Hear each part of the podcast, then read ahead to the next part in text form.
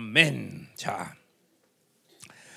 뭐 여러분들이 신앙생활을 어느 교회에서 했든 간에 여러분들은 열방교회 와서 머리 털라고 처음 듣는 말씀이 뭐 부지기수죠, 그렇죠? 아마 이 전도서도 처음 들어보는 사람도 꽤 많을 걸. 그냥 아는 거는 헛되다 이거밖에 몰라요, 그렇죠? 그렇죠. 사실 헛되다는 거는 그렇죠. 전도서의 주제는 아니란 말이에요, 그렇죠? 자, 그러죠. 서론에 다 했고, 자, 이 전도서는 뭐 내가 힘든 건 뭐냐면 이 전도서가 가지고 있는 본질적으로 설교를 하면 여러분이 좀 어려움을 느낄 것 같아서 이제 설교 준비가 뭐가 필요하냐면 이거를 다운그레이드 시키는 게 필요해 나한테. 다운그레이드. 그래서 그게 설교 준비가 어려움이 있어. 그러니까 지금 뭐 이게 정확히 생명사역 우리 열방교회 모든 66권의 진리체계를 바로 갖고 온 사람들이야. 뭐 그렇게 어려움을 못 느낄 수도 있지만 그렇지 않은 사람들이 어려움을 느낄 수 있어요. 상관없어요. 지금 왜 전도서를 이 시즌에 해야 되느냐? 그럼 아주 분명 자명하단 말이에요. 뭐예요? 지금 바빌론이 분리되는 시즌에 우리 살고 있어, 그렇죠?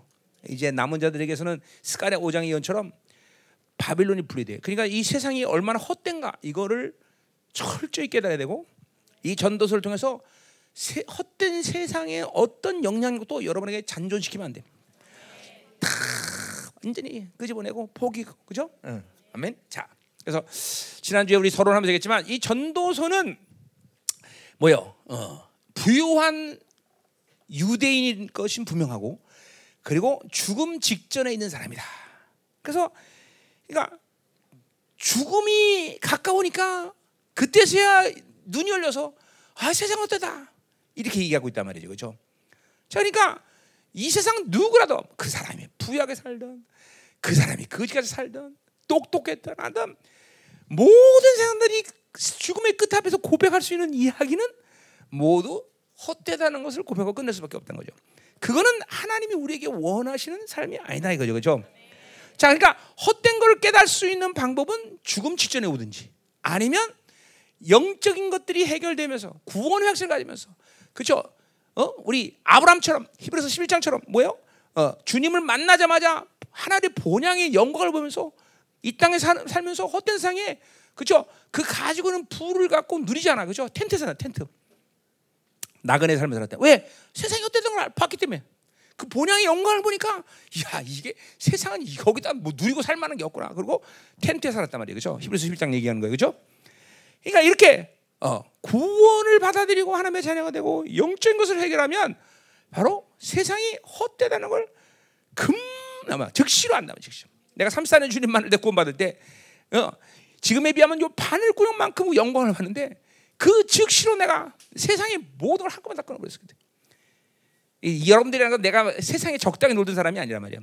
잘 몰라 여러분. 뭐 그냥 내가 몇 번 얘기해 준 거 그러면 뭐 포르쉐나 이런 걸 타고 다녔다 이 정도밖에 모르잖아요. 뭐 내가 얘기하면 진짜 우리 사모님 기절할까 봐 내가 얘기 안 하는 뿐이지. 저 왜냐면 그 나처럼 그게 어린 나이에 그렇게 많은 부를 누리면서 화려하게 살 수가 없어. 근데 하여간 그렇죠. 20살 때 벌써 포르쉐나 아벤을 타고 다녔으니. 응? 갑자기 그 시간이 그립지? 아이 그냥 해본 소리야, 농담이야. 무슨 그 시간이 아니에요 지금. 그렇죠? 지금 모닝 타고 다니기 훨씬 더 행복해. 그래. 자, 가자 말이야. 그래. 갑자기 누가 차 사줄 것 같다 기분이. 자, 아니요. 자, 그래서 이게 우리가 분명한 거예요. 그러니까 뭐 벌써 여러분은 이 영혼을 해결하고 세상이 헛되다는 걸 알고 있는 성도들이 우리 성도들 많아서 뭐 그렇죠. 우리 성도들은 참 세상과 철저히 구별돼 살고 있어요, 그렇죠? 그렇잖아. 아직 뭐 몇 가지 영향력을 갖고 있지만 이제 그것마저도 이 전도서를 통해서 완전히 확실하게 진리가 버려야 돼, 그렇죠? 자, 몇 명 안 되지만 아직도 그러나 영적인 세계를 이 영원한 세계를 못 보고 세상에 얽매여 사는 사람이 많다. 응? 이런 사람들 이번에 전도서를 통해서 완전히 분리시켜야 돼, 그렇죠? 그러니까 결국 전도서의 결론은 12장 가서 전도서 12장 1절에 뭐라 그래? 너는 청년의 때의 창조자를 기억하라. 왜? 이제 아무 낙이 없다고 말을 그럴 때가 온다는 것이야. 그 낙이 없다고 오기 전에 청년 때의 창조를 기억하라. 이게 바로 전도서의 결론이야, 결론. 그러니까 이상 누구라도 하나님을 모르고 영원한 세계를 모르고 살면 인생의 끝은 무엇이든 모두 허망하게 끝나는 거예요. 장담. 다 험하게 끝나는 거야. 죽을 때. 어? 그걸 죽을 때 하게 되면 인생이 고달프다 이 말이죠. 골치 아픈 거야. 그렇죠? 어. 죽으면 끝나는 게 아니기 때문에. 그렇죠? 죽음은 사실 뭐야? 이제 사실 시작하는 거야. 거기서. 죽고 나면 인생이 시작하는 거다 말이죠. 어. 자, 전도서. 그래서 이제 우리 서로 뭐 지난주에 다 했고. 자, 보자 말이에요. 자, 오늘 그래서 이 본론에서 이 1절부터 11절까지가 이제 전도서 전체에 대한 서론의 부분인데 결국 오늘 1절부터 11절의 이 핵심이 뭐냐면 이 세상에는 새로운 것이 없다. 거기 어디야? 9절에 보니까 해 아래는 새 것이 없다. 세상에는 새로운 것이 없다. 또 그러면서 이제 오늘 3절부터 8절까지 뭐를 비유하냐면 땅, 해, 태양, 바람, 물, 언어 이것을 이제 자연 만물의 피조물의 세계를 언어라는 건 인간을 대표해서 말하는 거죠. 그래서 이것들이 지금 순환되고 있는데 뭔가 변화되는 거지만 변하는 게 없어. 계속 똑같은 반복된 틀 속에서 움직이고 있다는 거죠. 지금도 이 모든 만물이. 응? 응? 그러니까 우리 인간의 총체, 이 인류의 총체적인 삶도 뭔가 이 세계가 발전하고 문명이 막 새로워지고 그런 것 같지만 계속 똑같이 반복되고 있다는 것이. 이게 전도자가 이 허망한 세계를 본 틀이에요, 틀. 여기 인간들은 계속 이 똑같은 틀 속에서 계속 맴돌고 있다는 거죠. 자, 그러면서 과거가 주는 모든 교훈들을 망가고 살아. 알 길이 없다는 거예요. 죽으면 끝이니까 사실은. 뭐 물론 역사가 기록하고 있지만 그것이 역사의 교훈이라는 게 인간들에게 그러면 전쟁은 이렇게 비참한가? 그럼 전쟁 해야 돼, 안 해야 돼? 그런데 여전히 전쟁하고 있어. 그러니까 인간은 과거의 모든 시간의 것들을 기억해서 새롭게 뭔가 도모할 수 있는 여력 자체가 없는 인간이라는 게. 그러니까 미련하게 계속 똑같은 것을 반복하고 있는 것이다. 더 나가서 이 땅에 사는 100년이라는 시간은 긴 게 아니야. 이건 찰나야, 찰나. 지금 뭐 영혼이랑 비교하는 것도 아니야. 이건 땅, 해, 물 이런 피조물, 자연 세계가 순환되는 이 어마어마한 시간과 인생을 비교하면 인생이라는 건 찰나의 순간이다. 이제 뭐 우리 청년들 같으면 인생이 굉장히 길다고 느껴질 거야. 나도 그랬으니까. 그러나 목사님 좀 80, 몇 살이지 내가? 이게 목사님 정도 되면 인생을 이제 살 날보다는 죽을 날이 가깝지 않으죠? 응? 저 언제 갈지 몰라. 그러니까 너무 목사님, 내가 이번에도 생일 때 인사받은 것 중에서 제일 많은 인사가 뭔지 알아요?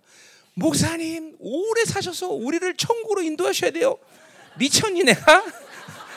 응? 이런 인사가 제일 많았어. 심지어 생명사교들도 마찬가지. 생명사교들도 목사님이 건강하셔야 됩니다. 그러면 건강한 게 나 때문에 그런 게 아니라 그러니까 보세요, 여러분. 하나님이 하신 일이 내가 하는 일이 아니야. 착각하지 마셔야 돼요. 착각하지 마.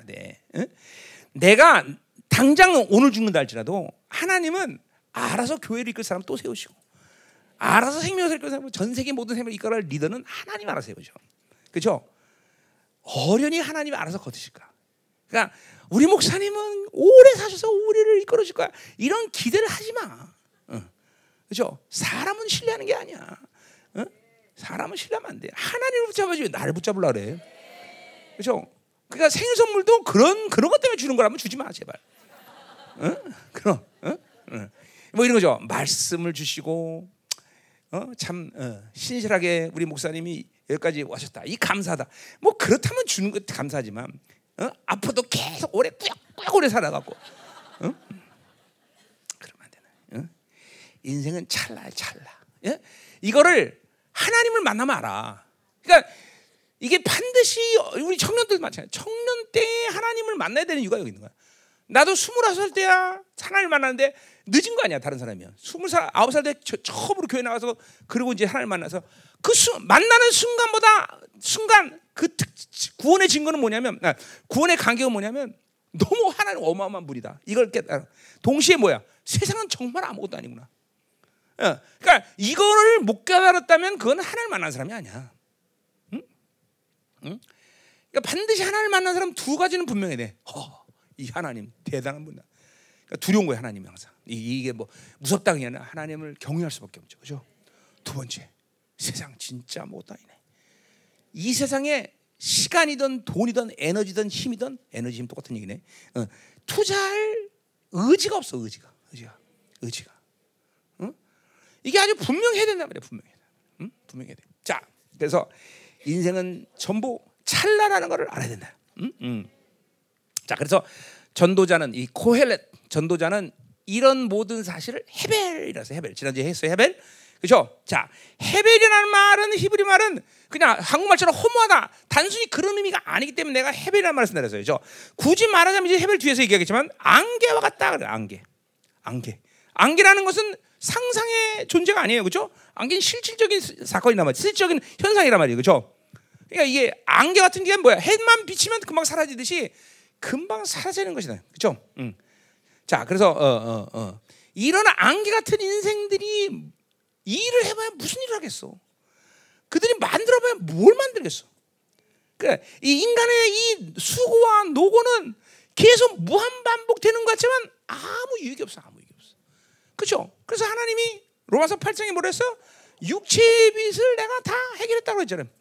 인간은 원래 육체의 빚을 짊어지고 그것을 갚기 위해서 수고하고 노동해야 되는 존재로 창조되지 않았단 말이죠. 그러니까 그걸 하면 할수록 인생은 그 노동의 수고만큼 인생에 짐을 짊어지게 되고 그거에 대한 허상의 이 아픔과 고통을 계속 짊어질 수밖에 없어. 응? 주님이 그것을 다 해결했다는 게 얼마나 감사하냐, 그렇죠? 목사야. 내가 늘 얘기하지만 내가 목사로서 목회의 짐을 짊어졌다. 그럼 나는 죽어.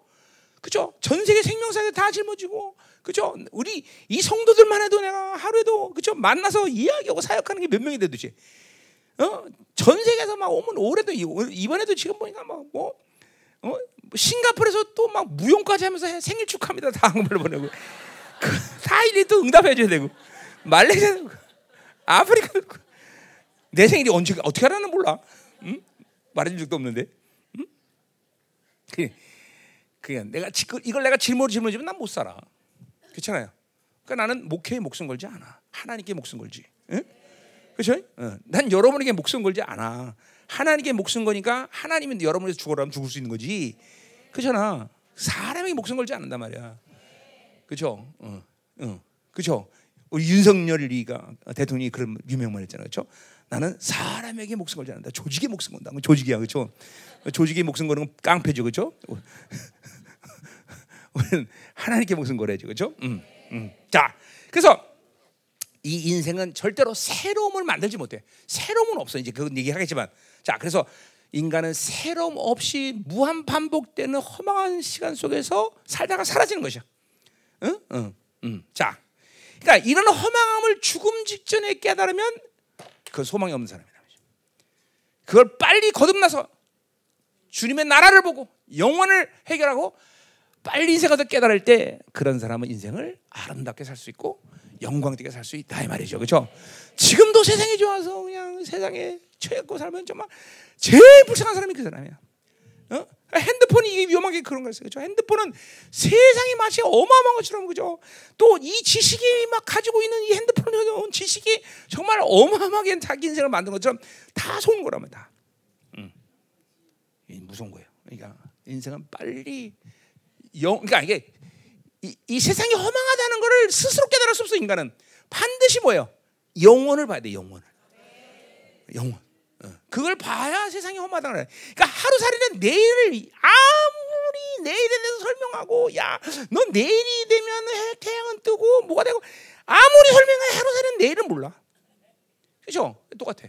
인생이 하나님을 만나지 않고 허망하다는 것을 알았어. 여러분 뭐예요? 자기 자신을 못 보는 이유도 뭐예요? 인간이 스스로 자기를 본다는 건 불가능해, 그렇죠? 응? 그 뭐야, 그 뭐지? 이렇게 고통이 하는 거네. 이렇게, 응? 생으로 되게 생각하는 사람, 생각한다고 되는 일이 아니야. 응. 그렇죠? 우리 부자가 나죠. 저 뭐야? 탕자에 비해서도 되겠지만, 그렇죠? 하나님께 돌아간다고 말할 때 그 원어에 뭐라 했어요? He came to himself. 자신을 하나님을 돌아간다는 건 자신에게 돌아. 하나님을 알아야 자신을 보는 거죠. 하나님을 만나야 자신이 누군지를 아는 거야. 아, 나는 이 인생 자체가 하나님 없이 난 허망한 존재구나. 그때서야 깨달아. 그리고 아, 그러나 하나님 나를 존귀하게 만드셨구나. 이걸 안단 말이죠, 그렇죠? 그러니까 하나님을 만나지 않고는 아무도 인생이 허망하다는 것을 알 길은 없다 이 말이죠. 죽음 지점 빼놓고. 자, 그래서 오늘 이 서론에 해당하는 1절부터 11절까지 말씀은 우리 세 단락으로 나눠서 볼 수 있는데, 첫째, 자, 우리 1절, 2절 보자 말이야. 인생은 헤벨, 허망, 헤벨로 가득 차 있다는 거죠. 헤벨로. 자, 1절 보세요. 자, 다윗의 아들 예루살렘 왕 전도자의 말씀을 했어요. 자, 전도서는 그래서 지난주에 얘기했어요. 누가 저자라고? 코엘렛이 누구라고? 전도자가? 자, 그래서 우리 전도서가 조금 난해한 것이 뭐라 해서 세 사람이 이 전도서를 지금도 이끌고 간다랬어요. 자, 대부분은 누가? 전도자가 말하고 있어요, 그렇죠? 그러나 이 전도자의 말을 마치 평가하는 듯한 사람이 누구야? 편집자야, 그렇죠? 내레이터. 그리고 저자라는 사람이 있어, 세 사람. 자, 이 세 사람, 세 존재가 같은 사람이냐, 다른 사람이냐, 아니 두 사람 갖고 한 사람 다르냐, 이거에 따라서 해석이 약간 바뀐다 그랬어요, 그렇죠? 그러나 큰 문제 없다 그랬어요, 그렇죠? 이거는 결론 부분 가서 얘기하자 그랬어요, 그렇죠? 그렇죠? 기억나요? 그래, 우리 성도들은 까먹는 사가 있어갖고 약간 그건 나 안 닮은 것 같아, 그건 사모님 닮은 것 같아, 그렇죠? 자, 가자 말이에요. 그래서 오늘 이 1절은 전도자가 말을 하는 게 아니라 편집자의 말로 시작해요. 편집자가 이제 전도자를 소개하는 거예요, 그렇죠? 제3자, 이건 3인칭으로 나와 있단 말이에요. 자, 그래서 편집자가 이제 전도자의 말로 인용한다 이 말이죠. 자, 근데 그 전도자의 말이 인용 뭐냐면 솔로몬의 왕을 암시하는 그런 말투야, 그죠? 다윗의 아들 왕 전도자. 자, 그래서 지난주에 얘기했지만 전도서의 저자는 절대로 솔로몬 왕이 아니다, 그죠? 그러면 이거는 해석이 막 되질 않아, 해석이, 그죠? 솔로몬이어랄 수 있다라는 그런 부분은 극히 일부분이야. 극히 일부. 그것도 또 똑같지도 않고. 그러니까 이건 분명히 솔로몬은 아니다. 그런데 왜 솔로몬을 인용하는 것처럼 했느냐, 암시했느냐? 그거는 뭐야? 전도자의 삶이 그렇게 성공한 부유한 그때 당시 우리 3세기의 그렇죠? 우리 세계 그 역사 배경을 얘기했어요, 그렇죠? 지난주에. 그래서 이제 3세기 때 이 포톨레미어라는 이 왕조가 되면서, 그렇죠? 새로운 계층의 사람들이 많이 생겨났다 그랬어요, 그렇죠? 그 중에 하나가 이제 이렇게 무역을 해서 돈을 많이 번 사람들이 이제 이런 높은 계급 사회가 이제 구성이 됐단 말이죠, 그렇죠? 그러니까 실제로 이 전도자는 어마어마한 부자였을 거라는 거죠. 실제로 부자라고 여기 뭐 부모님도 많이 나오고, 자, 그냥 왕처럼 살았다는 것이죠, 그렇죠? 또 뭐 하나요? 왜 또 이게 마치 솔로몬처럼 비유돼서 솔로몬 같이 그렇게 부유한 왕이라도 인생은 허망이 끝날 수밖에 없다는 걸 비유하기 위해서 솔로몬 왕처럼 비유하는 거다 말이죠. 그러니까 아무리 돈이 많아도, 아무리 지식이 많아도, 아무리 뭐 똑똑해도, 하여튼 뭘 해도 인생의 끝은 하나님 모르고는 전부 다 헤벨이다 말이야, 헤벨. 허무하다. 그래서 왕이라는 것을 암시하고 있는 것뿐이야. 솔로몬은 아니다 그랬어요, 그렇죠? 전도서는 솔로몬이 저자라고 생각하면 이건 해석이 안 돼. 그러니까 여러분들 그죠? 되목지 않은 신학 지식 가진 거 다 버려야 돼, 그죠? 자, 가자 말이요. 자, 2절로 가요.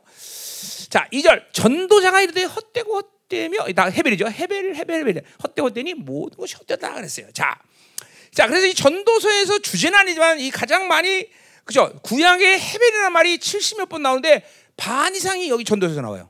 그러니까 무지하게 많이 사용한 거예요, 그죠? 그만큼 뭐야? 인생이 진짜 허무하다는 거죠, 그죠?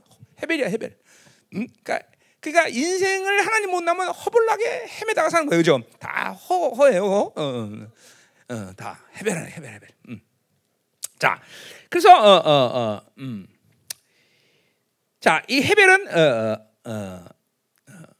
자, 뭐 이거 헤벨 뒤에 가서 이제 설명하겠지만 이거 할까? 그러니까 일단은 아무 보람이나 실속이 없다. 허황되다, 믿을 수가 없다, 뭐 대충 대표적으로 이런 의미야. NIV는 그래서 이거를 뭐라고 번역하는 건 빈 공간이다. 빈 공간. 헤벨이 빈 공간이다. 그러니까 이게 인생을 뭐 죽음의 직전에 가서도 허망하다고 생각하는 게 아니라 여러분이 세상으로 살면 수시로 느끼는 감정 아니야, 그죠? 그죠? 인간에게 이게 수시로 오는 감정이라, 야, 허망하다. 응? 텅 빈 것 같다. 재미없다. 응. 이거 다 우리가 느끼는 거야. 그게 헤벨. 응? 자, 그래서 이 헤벨의 히브리어는 정확히 말하면 수증기야, 수증기. 호흡, 숨. 우리가 하는 호흡의 의미야. 응? 응. 그러니까 우리가 수증기는 뭐예요? 관념의 존재가 아니란 말이야. 실제 우리 눈앞에 존재하는 존재예요, 그렇죠? 그러나 햇빛만 맞으면 금방 눈앞에 사라지는 존재란 말이죠, 그렇죠? 이게 헤벨. 굉장히 중요한 얘기예요. 어? 그러니까 존재하지만 금세 감춰지는 것. 그러니까 헤벨의 의미는 1차적으로 추상적인 관념적인 의미가 아니라는 걸 알아야 돼요, 여러분들. 자, 이게 내가 지금 이론을 얘기하려면 난 절대로 설교를 여러분에게 이론을 얘기하진 않아. 왜 이게 중요하냐면 이런 거죠. 그러니까 인생에 허망하다, 헤벨이라는 단어는 여러분에게 어떤 관념적으로 공허하다는 게 아니야. 어떤 감정이, 내가 이게 두려운 감정이 뒀다. 그럼 두려움이라는 건 감정의 그 상태에서 끝나는 게 아니라 뭐예요? 여러분 전인격적으로 그 두려움이 주는 피해가 있단 말이죠. 실적인 피해. 그렇죠? 헤벨도 마찬가지야. 헤벨도 수증기가 실제로 존재하는 현상이듯이 뭐요? 이 수증기가 헤벨도 이 허망하다는 것은 관념적인 것으로 이해하면 안 된다는 거예요. 그러니까 여러분들이 돈을 막 예를 들면 돈을 왕창 벌어갖고 막 했는데 돈을 번 다음에 헤벨, 그건 뭐냐면 돈을 벌어가는 과정이 계속 헤벨에 대한 허망한 힘을 계속 인생이 받고 싶다는 거야. 근데 그걸 벌고 나서 인생이 어느 시점이 되니까 그때서야 허망을 느끼는 거지만 사실은 계속 그 헤벨에 대한 영향력을 자기 인생 가운데 계속 받아들이고 사는 거예요. 그러니까 인간은 하나님으로만 만족하는 존재로 창조되는데 하나님은 왜 다른 것들을 계속 만족하고 살면 그것은 어떤 감정에 대한 이야기가 아니라 실질적인 악한 영향력이 자기 인격 안에 충격을 주고 있다는 거야. 그것이 병이 되는 거예요, 여러분들. 병이 되는 거예요. 어떤 사람 암 걸리기도 하고, 응? 응. 이 허망한 것을 갖고 살면 그렇게 되는 거예요. 응? 잘 들어야 돼. 인간은 원래 그렇게 창조됐어. 응? 자, 그래서 이 추상적인 관념적인 개념이 아니다라는 걸 알아요, 헤벨이란 말이. 현실적이고 일상적인 물리적인 현상을 표현하는 거다. 내가 말했어요, 물리적인 현상. 헤벨이라는 건 물리적인 현상. 여러분 안에 실질적인 어떤 영향인가. 여러분의 그런 헤벨에 대한 허망한 것을 계속 살다면 여러분의 호르몬 관계에 영향을 준다거나, 여러분의 신경계통 영향을 준다거나, 이게 실적인 에너지. 그러니까 상처를 해결하려면 이 상처는 반드시 여러분에게 물리적인 현상을 일으켜. 내 안에서 어떤 병을 일으킨다고. 상처라는 건 반드시. 응? 이게 중요한 이야기. 그러니까 헤벨을 할 때 이게 관념적으로 생각하면 안 된다는 거죠. 응? 이게 1차적으로 헤벨에 대한 중요한 의미예요, 그렇죠? 뭐라고? 현실적이고 일상적이고 물리적인 현상이다, 헤벨이라는 게. 그러니까 내가 인생에 절망이 왔다. 그럼 절망은 감정으로 끝나는 게 아니야. 그 절망이라는 힘은 여러분에게 인격적으로 그리고 여러분의 육체적으로 여러분의 정신적으로 실적인 어떤 타격을 준다는 거예요. 타격을 인생 가운데 반드시. 응? 그러니까 보세요. 성경적으로 볼 때 하나님의 영으로 충만한 사람은 영적으로, 육체적으로, 정신적으로도 병에 걸리지 않아. 심지어 자문은 뭐래서 심령이 상하면 그 병을 누가 고치겠냐. 그러니까 뭐 거꾸로 얘기하면 뭐야? 심령이 상하지 않으면 병이 안 걸린다는 얘기야. 걸려도 이길 수 있다는 거야. 응? 그래서 하나님의 자녀의 복된 삶은 뭐야? 천수를 다하는 거야. 기운이 지나야 죽더라. 이제 더 이상 숨을 쉴 수 없는 그런 기운이 다 이제 숨을 쉴 수 없다. 그럼 죽는 거야 이제. 그죠? 응? 그러니까 지금의 그 뒤에 가서 지금 얘기하면 돼. 자, 그래서 이 그러니까 이 헤벨이라는 것은 단순히 상상의 현상이 아니다라는 것을 여러분이 인정해야 된다. 그래서 실질적인 역량이라는 걸 지금 여기서 헤벨에서 이거 갖고 와야 된단 말이죠, 그렇죠? 아멘. 자, 그러니까 아까도 말했지만, 자, 뭐 이게 제일 좋은 얘기가 돼. 돈 벌려고 막 탐욕스럽게 막 해서 살았다. 그러면 그것을 벌고 나서 이제 인생의 어느 순간에 헤벨을 느꼈을 때, 그때는 이미 때가 나죠. 그 돈을 벌려는 탐욕의 헤벨의 에너지를 계속 받고 살았기 때문에 그것이 헤벨이랑 될 때 그 사람은 단순히 감정만이 헤벨을 느끼는 게 아니라 육체적으로도 어떤 현상이 분명히 일어나고 있단 말이죠. 암이 생기든지, 고혈압이 생기든지, 정신적으로 타격을 받든지, 반드시 인생 가운데 헤벨이라는 거를 알게 될 때 그것은 그냥 느낌이 아니다, 느낌이. 인간의 이 전인격적으로 어떤 피해를 당할 수밖에 없다. 그죠? 그러니까 성경에서 기뻐라. 이 기쁜다는 게 그냥 그냥 일부러 웃는 게 아니란 말이에요. 그죠? 하나님으로만 사는 사람들의 아주, 그죠? 티피컬한 표정이라는. 그러니까 하나님을 사는데 기뻐하지 않을 수 없어. 뭔가 하나님이 아닌 다른 것은 인간을 더 사랑했든지 돈을 더 사랑했든지 뭐 하나님이 아닌 다른 헤벨의 목적을 두고 살았기 때문에 그렇게 그런 현상이 일어나는 거단 말이야. 그러니까 성경은 계속 365번 기뻐라고 얘기해. 염려하지 말란 말이 나오는 게 그런 이유예요. 우리 창세기 아니고 이사야 66장에도 뭐래? 새 예루살렘 뭘로 창조되었다? 기쁨으로 창조되었다. 하나님의 나라는 기쁨으로 창조됐다는 거야. 기쁨이란 재료를 창조한 거예요. 그러니까 보세요. 그 말은 뭐예요? 하나님의 나라는 헤벨이라는 재료를 사용해서 구성되지 않았다는 거예요. 얘기하는 거예요. 그러니까 절대로 하나님보다 더 사랑하는 대상을 만들면 안 돼, 인생 가운데. 그러니까 요새 계속 자기중심이라는 얘기를 내가 계속 터뜨리고 있어요. 그렇죠? 그건 뭐예요? 자기중심은 자기를 하나님보다 더 사랑하는 거야. 자기를. 그렇죠? 주님께서 뭐라 했어? 자기를 미워할 만큼 나를 사랑하라 했는데. 그럼 뭐든 자기라는 건 뭐예요? 그러면 매일 거울 보면서 미워 죽겠어. 이 새끼. 난 너 미워 막 그런 거야? 난 미운 놈 새끼. 그런 거 아니에요. 자기 옛사람이에요. 옛사람. 그렇죠? 이 옛사람은 미워할 수밖에. 이거는 미워하는 게 아니라 이건 진멸의 대상이란 말이죠. 자, 그래서 이게 헤벨이라는 건 1차적으로 뭐예요? 아, 실질적인 영향력이구나. 실질이야. 그러니까 이 영광의 시즌이 열리고 주님의 나라가 지금 가까워 오는데 아직도 하나님만 사랑하지 않고 내 안에 다른 것들, 험한 것들, 사랑한 것을 남겨놓고 그것도 못 보는 사람이 있어, 우리 교회는 아직도. 응?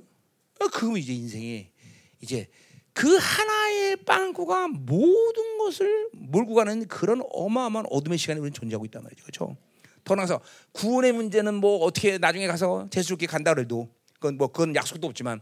그러나 슬피 울며 일을 가는 시즌이 온다 이 말이죠. 그죠? 우리는 결코 그런 허망한 삶을 살면 안 된다 말이죠. 하나님만 사랑해, 하나님만. 그러니까 죽을 때까지, 꼭 깨하고 죽는 순간까지 하나님으로 충만하면 절대로 영이든지 육이든지 생각이든지 절대로 어눌할 수가 없어. 어눌할 수 없어.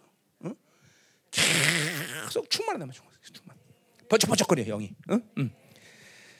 자, 물론 이런 헤벨이라는 말이 이렇게 관념적으로 추상적으로 해석될 부분도 여지도 있지만 어쨌든 중요한 건 헤벨은 실질적이다라는 것을 우리가 말해야 된다. 자, 그래서 우리 헤벨의 의미를 좀 보자 이 말이에요. 자, 첫 번째 공허하다, 허무하다, 더럽다 이런 의미가 있어. 우리 요 전도서에서 많이 쓰는 말이다 말이에요, 그렇죠? 뭐라고? 공허하다, 허무하다, 더럽다. 자, 그러니까 뭐예요? 공허하다, 빈 것 같아. 뭔가 돈을 많이 가서는 만족해야 되는데 그런 것들로 채울 수가 없어 인간은. 그러니까 하나님 외에 다른 것을 가지면 갈수록 공허해. 사람이든 돈이든 자아실현이든지 자기 자기가 원하는 목적을 가졌든지 만족해야 되는데 인간은 만족할 수가 없어. 이 공허한 거예요. 이게 헤벨의 의미. 두 번째, 존재하지 않음이라는 의미가 있어요. 존재하지 않음. 그러니까 보세요. 하나님 외에 인생의 목적은 없어. 그렇죠? 우리 요새 요셉 야, 아, 그 얘기하는데 책이 나왔어요. 책 내 인간 그 뭐야 인물론한 거. 그래서 아이고 우리 문서팀들 수고했어요. 요새 뭐 스페니시 번역하라, 중국어 번역하라, 영어 번역하라 책 나오려면 아주 수고한데 한국말은 드디어 나왔어요. 그런데 이 친구는 인물한 게 9명 아니에요. 우리 교수 책 많이 나와요 요새. 저자는 MB예요, 내가 아니라. 그래서 야 내가 한번 봤어요 한 권. 한 번 잡으면 놓을 수가 없어. 얼마나 말씀이 좋은지. 왜냐하면 짧아. 30분이면 다 읽어. 그래서 한 9권이 한 질로 나왔어요. 그래서 9권 전체 살면 4만 원에 살 수 있고요. 이거 진짜 원가야. 왜냐면 우리 해외 단은 이거 전부 돈 안 받잖아. 그러니까 그 사람들까지 여러분이 내야 되잖아, 그렇지? 그래서 한 권 권당별로는 5,000원. 그래서 우리 교회는 전도 안 하지만 이거 전도용으로 사면 정말 좋겠다 이런 생각이 들더라고요. 그래서 책 이제 광고하는데 봤죠? 들어오다가 9권 책들 계속 나오고 있어 지금도. 그래서 하여튼 뭐 성령 시리즈도 나온다는 것 같은데 성령 시리즈도 하나 나오고 그건 한 권으로 나온다는 것 같아요. 그래서 참, 이제 목회도 이제 25년 하니까 책도 나오네, 그렇죠? 진짜 은혜스러워. 진짜 잘 만들었어요. 내가 설교한 게 아닌 것 같았고 느낌이. 그래서 사세요. 사세요. 그러니까 보지 않더라도 집에다 그 정도는 하나 꽂아놔야지. 내가 신방 가는데 그게 딱 보여야 그래서 아 얘네들이 그죠? 그래, 그래. 그러니까 이게 보이는 데다가 딱 꽂아놓으란 말이죠, 그렇죠? 아 근데 진짜 좋아. 그리고 짧으니까 한 번 딱 잡으면 한 번 다 읽어보더라고. 그래서 처음에 엘리야로 시작하는데 야 어떻게 이렇게 탁월하게 본문을 해석할 수 있을까? 뭐 이런 생각이 들기는 했는데 뭐 내 얘기예요. 자, 책 광고를 안 했었구나 내가. 책 광고를 했다. 그래요. 우리 성도들 헌금도 많이 냈는데 또 책이라도 공짜로 주지. 그래도 여러분들 공짜로 받는 거 진짜 많아. 집회 가면 다 공짜로 집회가지. 심지어 버스까지 공짜로 내. 그죠? 우리 교회처럼 공짜로 주니까. 그죠? 그리고 대한민국 어느 교회든지 커피 100원 하는 교회는 우리밖에 없어. 응? 나 옛날에 저기 인천 어디 갔더니 커피 한 잔은 그때 벌써 10년도 넘은 얘기야. 커피 한 잔은 500원이야, 500원. 그래서 커피를 마시면 선교하는 겁니다. 이렇게 써 있더라고. 와, 이 도둑놈들이야. 응? 우리 교회는 양심적이야. 그렇죠? 그 9권에 4만 원이면 싼 거지 뭘 그래. 그래요. 야 누가 많이 사는지 보고 해라. 자. 아니 왜냐면 해외는 다 공짜로 주니까 우리가 그죠. 또 그리고 이거 책 만드는 이 팀들이 또 밥도 다 사달라고 막 그래요. 그러니까 또 밥값도 내야 되고 그러니까. 또 경화 얘가 좀 잘 먹어야지. 그래요. 됐어. 자, 두 번째 말이 존재하지 않음. 그러니까 안 보여. 잘 들어. 해변이랑 뭐야? 잘 들어. 이제 해변인데 이제 설교 들어가야지. 빨리 끝내야 돼. 벌써 10시야. 이거 열도 오늘 1시간 넘겠네 이거. 자, 존재하지 않음. 그러니까 안 보여. 뭔가 그것을 채우면 내가 다 다룰 수 있다고 생각해? 없는 거 허상이야. 도착하면 없어. 존재하지 않는 거야. 존재하는 거야. 안개 분명히 보이는데 해가 들어가서 금방 사라져. 똑같은 거야. 또 이해할 수 없음. 아니 내가 이렇게 열심히 일했는데 왜 이렇게 됐어? 인생은 이해할 수 없는 일들이 아니 엄청나게 많아. 헤벨이야. 그렇잖아. 여러분 보세요. 우리 사촌 중에도 우리 사모님 사촌 중에도 그 과수원 했는데. 막 열심히 하고 막 과일을 나무 막 따주고 뭐 싸우고 빌어주고 난데 태풍 한번 보니까 휙 하고 다 날아가. 다 그냥 끊어. 그 얼마나 그게 헤벨이야 헤벨. 이해할 수가 없는 거야. 아니 열심히 노력했으면 살았으면 뭔가 뭐 남아야 될 거 아니야. 근데 인생을 살다 보면 이런 일이 허다해. 이해할 수가 없어. 또 덧없어. 일시적이야. 영혼의 반대죠. 그러니까 이게 막 그냥 막 왕창 벌어서 여운에서 배틀기면서 야 이제 살만하다. 그런데 오늘 죽어. 근데 이런 얘기했어, 그렇죠? 어떤 사람 인생의 목적이 뭐냐? 어떤 친구가 얘기했더니 화장실 두 개 있는 아파트를 자기는 하나 갖고 하나 있는 화장실이 하나밖에 없는데 친구 많은데 화장실 두 개 인생 목표가 이제 화장실 두 개 있는 아파트 사는 거야. 열심히 일해서 화장실 두 개 있는 아파트 샀어. 그랬더니 또 다른 친구 많은데 화장실 세 개라는 거야. 환장하네 또. 목표가 화장실 세 개야. 그래서 열심히 화장실 세 개 있는 아파트 샀어. 그 다음날 죽어. 응?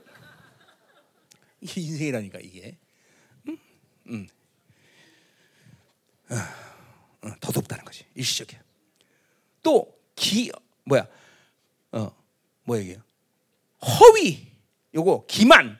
이건 우상 숭배할 때 그 물질에 쓰는 표현이야. 그러니까 뭐요? 아무리 우상 숭배 기도해도 얘네들 들을 수가 없어. 허위야, 허위. 그런 거야. 똑같아. 아무리 자기 열심히 해서 잘 실현해갖고 내 인생은 이제 빛난다 생각하는데. 그 순간에 인생은 실패라는 걸 깨달아. 이게 다 허위, 기만. 응?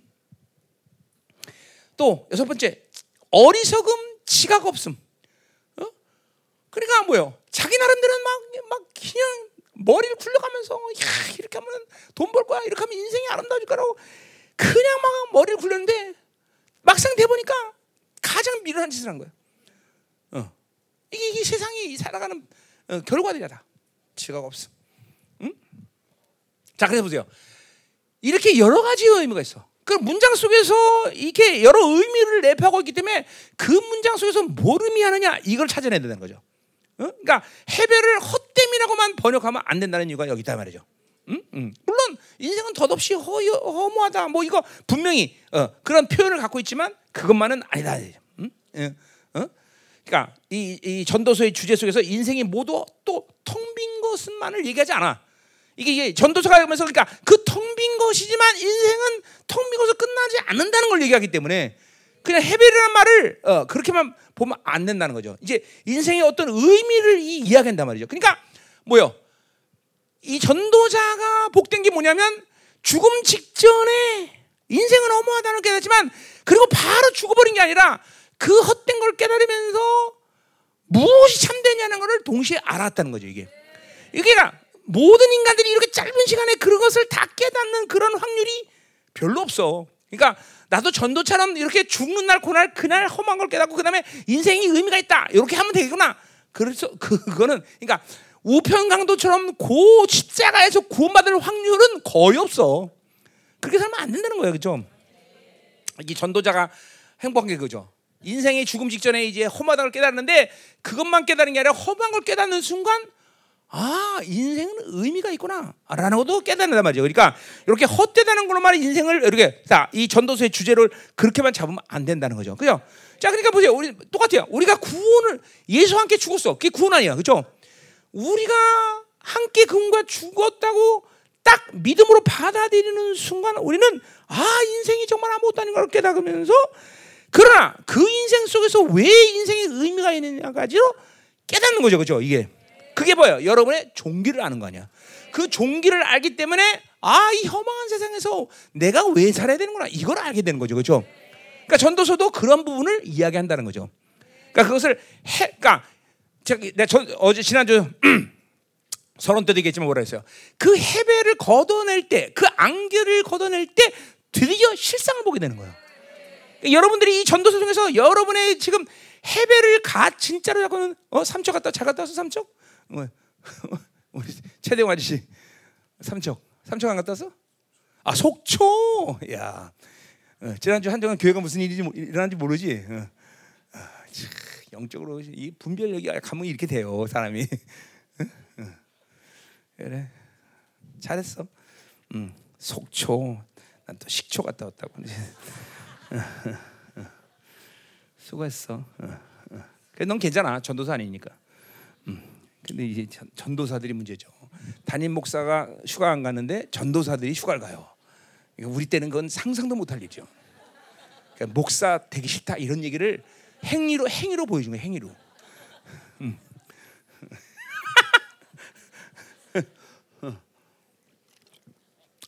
행위로 보여준 거예요. 행위로.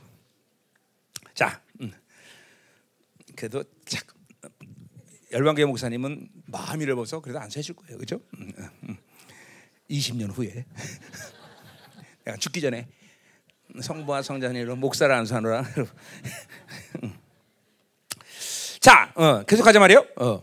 자, 그래서 이 삶이 이해할 수 없고 어둡고 칙칙하지만 이 헤벨을 걷어내면 거기서 진정한 삶의 의미를 알게 된다는 거죠, 그렇죠? 그러니까 이게 중요한 거야. 그러니까 죽음 직전에 이거를 알아서는 때가 늦어. 그러니까 우리 모두는 거듭나고 영원한 세계를 보면서 이 내가 보았던 모든 헤벨의 세계를 쫙 걷어내면서 진정한 의미의 영광스러운 삶을 우리가 보게 된다, 눈을 뜨게 된다는 거죠, 그렇죠? 이게 전도서의 목적이야. 자, 7번째, 부조리, 불합리, 이런 의미가 있어. 헤벨은 또. 자, 그러니까 특별히 이건 사람들이 열심히 행위라. 이게 오늘도 본문 나오지만, 요 또 전도서에서 많은 말, 수고라는 말.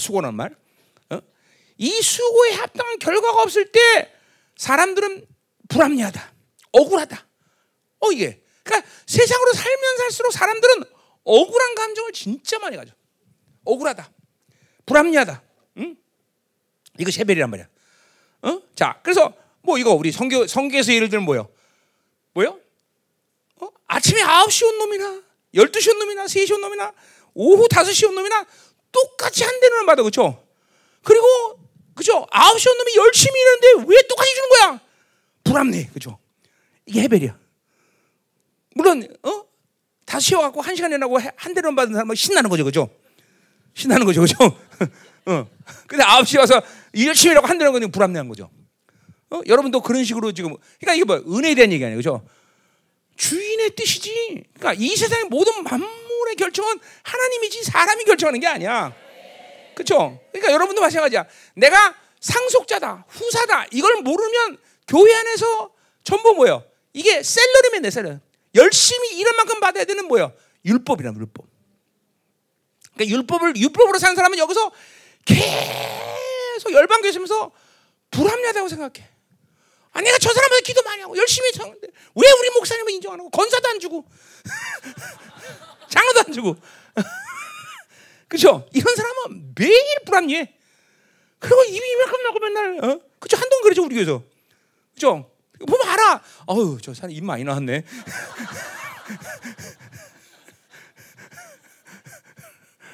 어디 보자, 입 나왔나 보자. 집어넣어 빨리. 응? 불합리한 거야, 응? 그러니까 우리는 후사지. 그러니까 뭐야? 하나님의 나라가 우리 건데, 그렇죠? 그래서 내가 잠깐만, 그러니까 상속자로서의 기쁨을 갖느냐, 월급 받는 기쁨으로 신앙생활하냐, 이게 분명한 거죠. 요게 이제 요 월급 받는 사람들, 요 사람들이 헤벨을 느껴. 헤벨. 그러니까 보세요. 인간은 자기 중심으로 살기 때문에 늘 계산. 머리 튕기는 거야. 그래서 내가 9시 와서 5시 온 놈이 한 대를 받았으니까 내가 9시니까 나는 한 3대를 받아야 돼. 요런 계산이 계속 들어가죠. 요게 전부 헤벨이 기준으로 사는 사람들이야. 은혜로 살지 않는단 말이야. 은혜로. 그러니까 이 세상의 기준에서 자기 중심. 오늘 사는 사람은 세상 기준 살고, 세상 기준 사람은 모든 세상의 일들이 다 불합리하다고 생각해. 자, 그렇게 되면 어떻게 돼? 이제 한 데나를 받은 자가 주인에게 저항하듯이 그런 자기 안에 불합리하다는 것을 늘 갖고 사는 헤벨을 갖고 사람은 늘 하나님에 대한 저항하는 힘이 커요.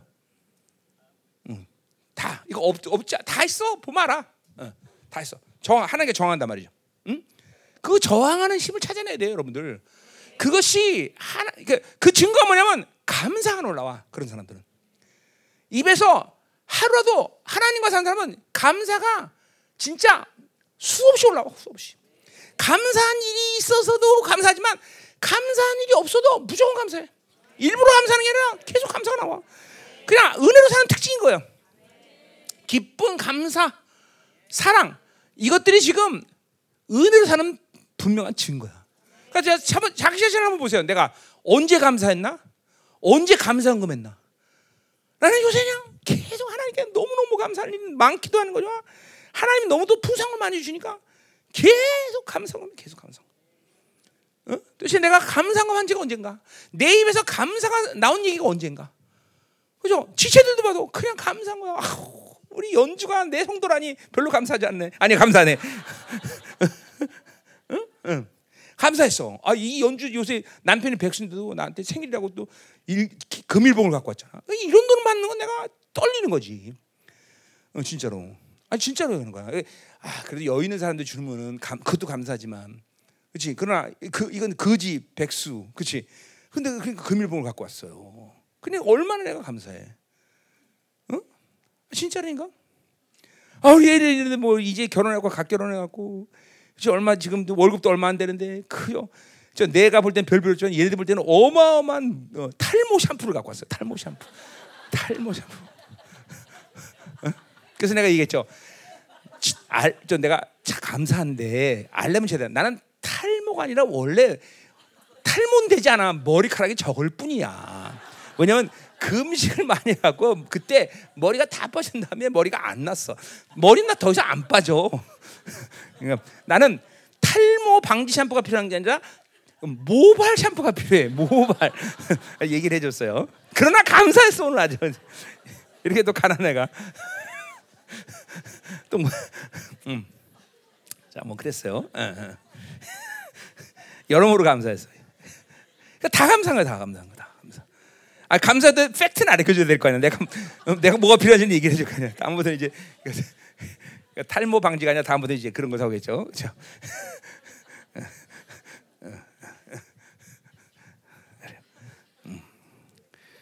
어디까지 했어?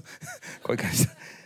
자, 그러니까 이게 벌써 하나님께 저항하는 힘이 있다는 증거는 감사가 나와. 그러니까 보세요. 이 하나님의 힘으로 산다는 것은 여러 가지 현상들이 우리가 다 알고 있지만 이게 어둠을 보지 않기 때문에 감사가 나오는 거예요. 자기 중심이 아니기 때문에 비교하고 따지질 않아요. 그러니까 나한테만이 감사한 일에서 감사가 아니라 아니 보면 저 사람 이번에 우리 현지 어디 있냐 현지 임신했대. 몰랐어?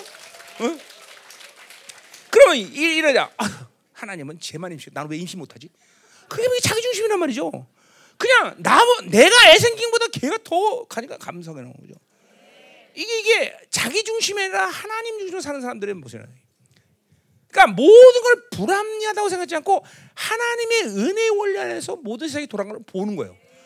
그러니까 감사가 나오고 기쁨이 나오고. 그러니까 여러분 안에 감사와 기쁨이 없다는 것은 그건 동시에 하나님께 저항하는 힘이 지금 굉장히 강하다는 것을 인식해야 돼요, 여러분들. 그러니까 보세요. 이런 거죠. 손자들이 우리 애들 보면은 할아버지 할머니 손을 붙잡고 요새는 이제 다 컸으니까 옛날에 어릴 때 보면은 자기가 사고 싶은 걸 쓰면 할아버지만 오면 무조건 손잡고 끌고 가. 무조건. 근데 이게 바로 감사예요. 하나님의 손을 붙잡고 가는 거야, 무조건. 가는 거야. 이게 감사거든. 감사하면 감사한 일이 생겨. 기뻐하면 기쁨이 생겨. 그죠? 그래서 가장 중요한 건 뭐야? 여호와를 기뻐하는 것이 나의 힘이다. 그렇죠? 응? 그렇죠? 그러니까 이런 것들이 하나님을 향한 저항하는 힘이 없기 때문에 가능한 얘기예요, 여러분들. 응? 자꾸만 그러니까 인생이 불합리하다. 그거 제일 잘하는 애들 누구야? 이거 머리에 띠두고 누구 그렇죠? 회개하라. 임금 올려줘라 이러면서 그렇지? 뭐 하는 애들이야? 걔들은 인생이 진짜 될 수가 없어, 걔들. 그죠? 난 여러분에게 감사할 이유 중에 하나는 여러분들이 11조 깎아달라고 데모하지 않잖아. 김민호 목사는 회개하라! 11조 깎아달라! 이러지 않잖아, 그죠? 응? 정말 감사해. 이 저항하는 힘이 큰 사람들이 성도가 모이면 그럴 거야, 그죠? 그래서 진짜로 그거 보세요. 요새 교회 성도들 가운데 11조 하는 성도가 11조래. 교회마다. 근데 우리 교회에서는 11조 100% 하는데, 그죠? 만에 하나, 천에 하나 안 하다 걸리면, 그죠? 박살나죠, 그죠? 응. 그래서 내가 회계 항상 얘기할 때, 11조 안 내는 사람 항상 해라. 왜냐면, 11조 띵겨 먹을 수도 있지만, 그보다 뭐예요? 이건 뭔가 교회가 손을 대야 될 일이 생기는 거죠. 또 하나 뭐요? 갑자기 11조 많이 내는 사람 그렇죠, 그렇죠. 그건 그렇죠. 가지심이 되면 돈이 어디서 생겼나? 사기치고 등쳐먹을 수도 있으니까 봐야 될 거 아니야, 그렇죠? 그리고 그죠? 좋은 일 생각하고 11조 많이 냈다. 그럼 11조만 내서 될 일이 아니잖아, 그렇지? 그러니까 불러야죠, 불러야죠. 아니 왜 감사한 거면 안 해?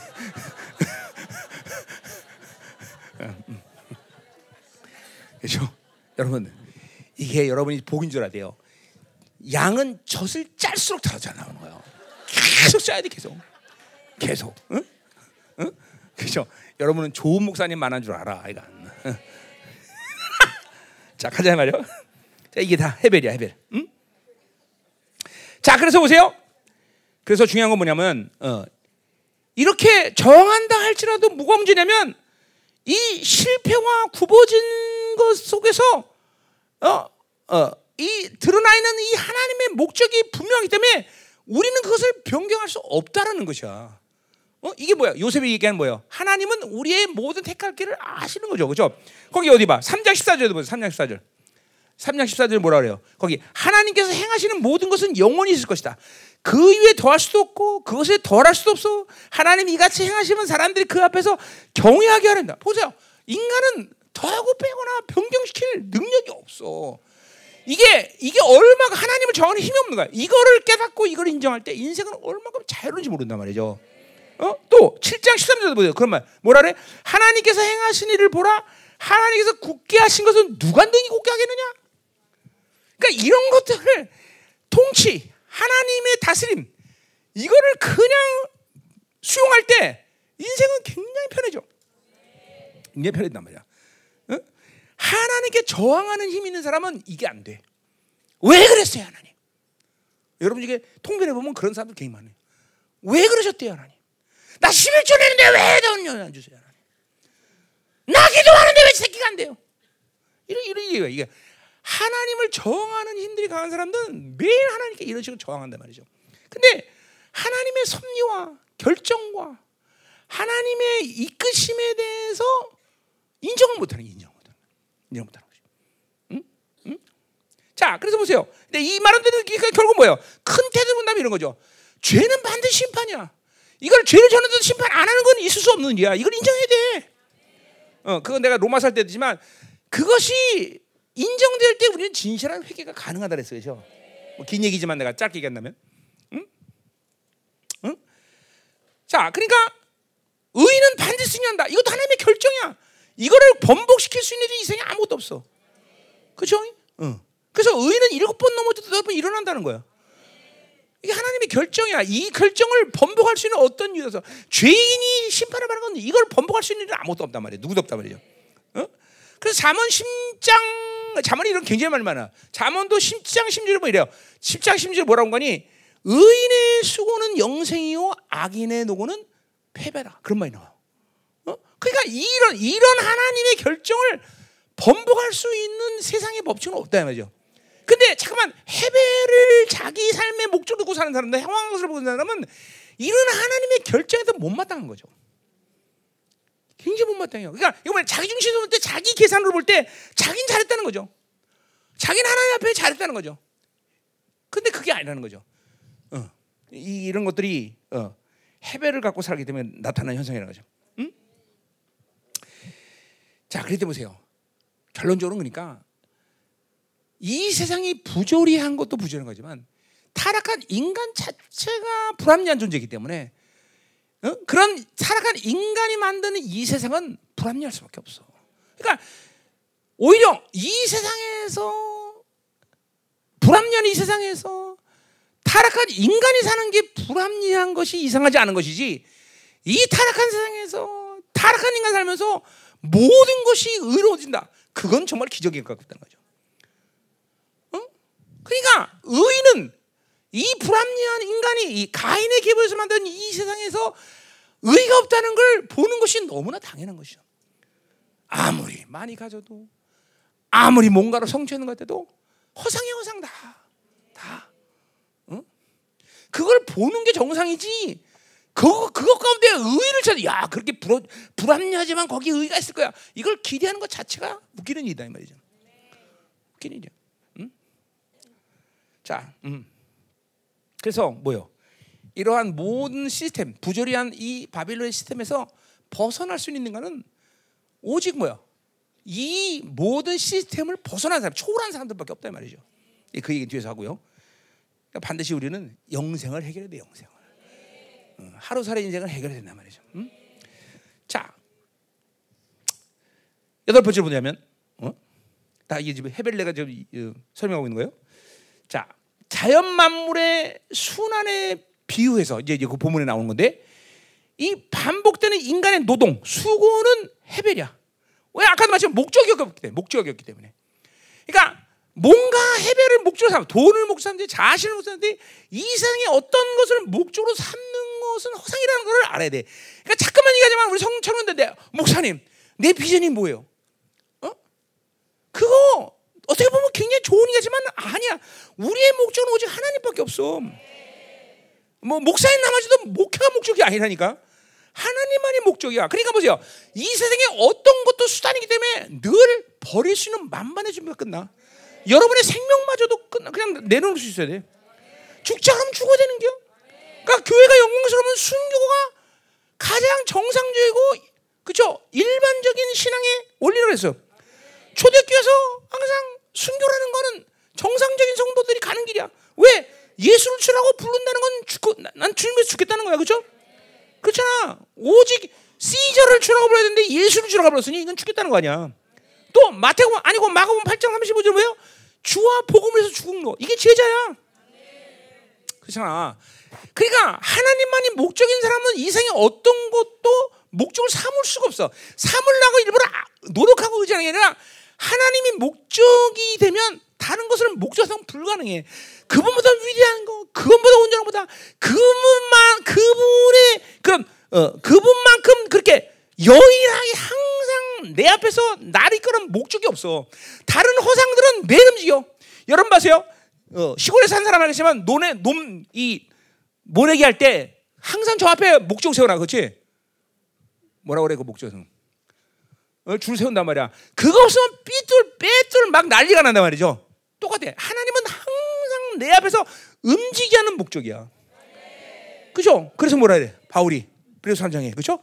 표대를 향해서 하나님만이 우리의 표대단 말이죠. 그러니까 이 움직이는 표대를 향해서 조금 인생은 매일 헤매. 우리 골로새 3장 19절에 아니 2장 19절에 뭐라 해서 머리를 붙잡아야지 뭘 붙잡기 때문에 인생이 요동하는 거야, 그죠? 로데오 탄 인생이 로데오 탄 것 같아. 로데오 탄 거죠, 그죠? 머리를 붙잡아야 돼, 머리. 머리신 그분을 붙잡아야 되지. 자, 그래서 이렇게 목적이 일시적인 거야. 그리고 매일 움직여. 허상이야, 허상. 여기 이 어깨에 목적을 사면 안 되는. 응? 자, 그래서 이런 사람들이 인생에서 자신의 유익을 발견하지 못하는 어떤 노동, 또 뭐 악한 상황, 이해하기 힘든 어떤 뭐 불확실성. 요런 것을 대할 때 헤벨이다 하는 거죠. 그러니까 인생은 끊임없이 불확실하잖아. 우리가 어떻게 미래의 시간을 어떻게 알아? 그렇지? 그러니까 그런 사람들은 이 하나를 붙잡지 않는 사람은 계속 이 불확실성에서 인생은 계속 허무하다. 계속 그렇게 사는 거야. 계속 허무하다. 응? 그러니까 하나님 목적이 안 되면 이렇게 되네. 다. 응? 응. 자, 그래서 보세요. 그러니까 한마디로 해서 인생의 전 영역, 세상의 전 시스템, 이 모든 것이 헤벨이야. 헤벨. 그러니까 이게 하나님을 만나지 못한 모든 인간들이 관계하는 모든 것은 헤벨이다. 이걸 이제 우리는 결정해야 돼. 여러분이 전부 구원의 확증, 우리 성도 다 구원의 확증이 있다고 얘기하는데 있죠? 그렇다면 이제는 인간이 가지고 있는 모든 것은 허상이다. 헤벨이다. 이 세상에 돌아가는 모든 시스템은 다 헤벨이다. 이거를 인정하지 않으면 이제 여러분들은 원수에게 낚이게 돼 있는 거예요. 응? 그러니까 거기에 에너지를 쏟으면 안 되는 거야. 응? 그렇죠? 그러니까 잠깐 보세요. 이 하나님이 목적인 사람들에게서 무엇을 먹을까, 입을까, 마실까에 에너지를 쏟을 일이 없다는 거예요. 왜? 우리는 육체에 대해서 죽었기 때문에 육체의 빚을 갖지 않았기 때문에. 아멘이죠? 응? 그럼 하나님이 그럼 여태까지 우리 성도들 다 경험하고 있지만 그럼 하나님 책임 안 져? 다 책임졌어요, 여태까지.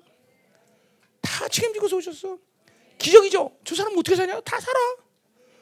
그죠? 왜? 목적이 하나님이기 때문에. 그 나라 의를 구하는 것이 목적인 사람들은 무엇을 먹을까 입을까 마실까를 하나님이 걱정 안 하게 살게 하신다는 거야. 그거를 내가 하나님만이 목적인데 하나님이 나한테 이걸 걱정하겠다. 그런 건 하나님이 아니야. 늘 말하지만 하나님이 그런 거나 책임도 못 지는데 뭘 그런 거랑 그런 하나님을 믿어. 타라 뭐 그렇죠? 땡중을 믿지. 응? 그러잖아. 이게 우리가 이거에 대해서 아주 명확해야 돼, 명확해야 돼. 응? 자, 자, 그래서 이 2절을 결국 원문대로 얘기하면 뭐야? 헤벨들의 헤벨, 코알렛이 말한다. 헤벨의 헤벨, 모든 것은 헤벨이다. 이렇게 하는 거야. 그러니까 다 헤벨이야. 다 그냥 무의미하고 목적도 없고 허상이고 다 그런 거야. 세상이 그렇게 사는 거야. 그러니까 여러분들이 구원의 확신을 갖다면 이 생에 어떤 것도 의미를 둘 만한 일은 하나님이 없는 상태에서 아무것도 의미가 없어. 내가 지난번에 나야가라 파라고 갔을 때, 이과수 폭포 봤을 때 가이드가 와 목사님 이거 굉장하지 않아요? 좋네요. 그때 목사님은 감정이 메마르셨대요. 이런 어마어마한 폭포를 보고도 왜 이렇게 그래서 내가 아니 어마어마한 하나님의 나라를 본 사람이 이게 모르게 좋은 거지 그냥 뭐래. 내가 어린 나이지만 내가 전 세계를 다 돌아다닌 사람인데 내가 그런 거 보고 하고 입 벌릴 것 같아? 응? 응? 그냥 좋네요. 하나님의 나라를 봤기 때문에 이상의 것들이 막 그렇게 입을 벌릴 만큼 좋은 일은 없어. 그렇죠? 어떤 여자분들이 와 어마어마하게 이쁘네. 조용기를 본 다음부터는 그런 건 없어. 왜? 아니 그렇잖아. 어? 아니 진짜로. 어? 와 돈 많아 좋겠다. 뭐가 좋아 좋기는 골치만 아프지. 어? 그렇잖아. 어? 나는 하나님을 믿고 난 다음에 생긴 버릇 중에 하나는 지갑을 안 갖고 다니는 버릇이 생겼어. 지갑을 거의 안 갖고 다니는. 그러니까 굉장히 없는 거야. 세상은 그냥 그래. 그냥 사니까 사는 게요. 응. 자, 그래서 세상은 일시적이고 무의미하고 공허하고 모순된 것들의 전체 합, 이것이 바로 헤벨이다. 저 뭐라고 다시 일시적이고 무의미하고 공허하고 모순된 것들의 전체 합, 이것이 헤벨이다. 그래서, 자, 그래서 아까도 말했지만 이 세상에 어떤 인간도 예외 없이 이렇게 다. 세상 끝날 때 그것이 헤벨이라고 깨끗하고 죽는다 이 말이죠. 우리는 그렇게 살면 안 된다는 거죠. 그렇죠? 청년의 때 하나님의 영광을 본 자들은 모두 살면서 그거를 그렇죠? 아브라함처럼 깨달아야 된다죠. 자, 그러니까 주님을 만나면 첫 번째로 세상을 보는 눈은 모든 것이 헤벨이라고 그렇게 보는 것이 시작이야, 시작. 그것이 그러니까 어느 시간이 지난 다음에 하는 게 아니야. 거기서 시작을 하는 거야. 그리고 이제 성숙되면서 하나님의 영광을 점점 더 크게 보는 거야. 어? 내가 34년 구원받을 때 정말 한순간에 이 세상 모든 걸 한 번에 나버렸어. 근데 그게 나만 얘기냐. 성경적으로 보면 그리고 위대한 선배들을 보면 그게 정상인 것이. 어? 세상을 한꺼번에 이거 더덥구나. 어? 내가 알잖아요. 여러분들. 내가 작기만 쳐도 작기 내가 정말 보링 에버리지 200이었어 그때. 보링 한 번에 다 끝냈어. 당구 400이었어 그때. 내가 네키 당구 쳐서 접은 일이 없어. 포카 고스톱 해갖고 돈을 잃어본 일이었어. 응? 응? 아 그만 얘기하지. 아 들어오지. 그러니까. 응. 근데 재미가 없는 거야. 술 말 안 먹겠어. 내가 어제 그때. 그게 그래도 그래 거룩성을 가져갔던 게 여자는 몰랐어요 내가. 어. 그리고 나머지 뭐 술, 담배, 뭐 자기 뭐야 정말. 근데 딱 주님 만나니까 단 한 방에 끝. 그날로 그냥 단 한 방에 끝났어. 단 한 방에. 세상이 험한 거야. 아예 너 왜 웃어? 이전이나 지금이나 앞으로도 내가 아는 건 오직 조영계밖에 없다는 사실이요. 다시 말해.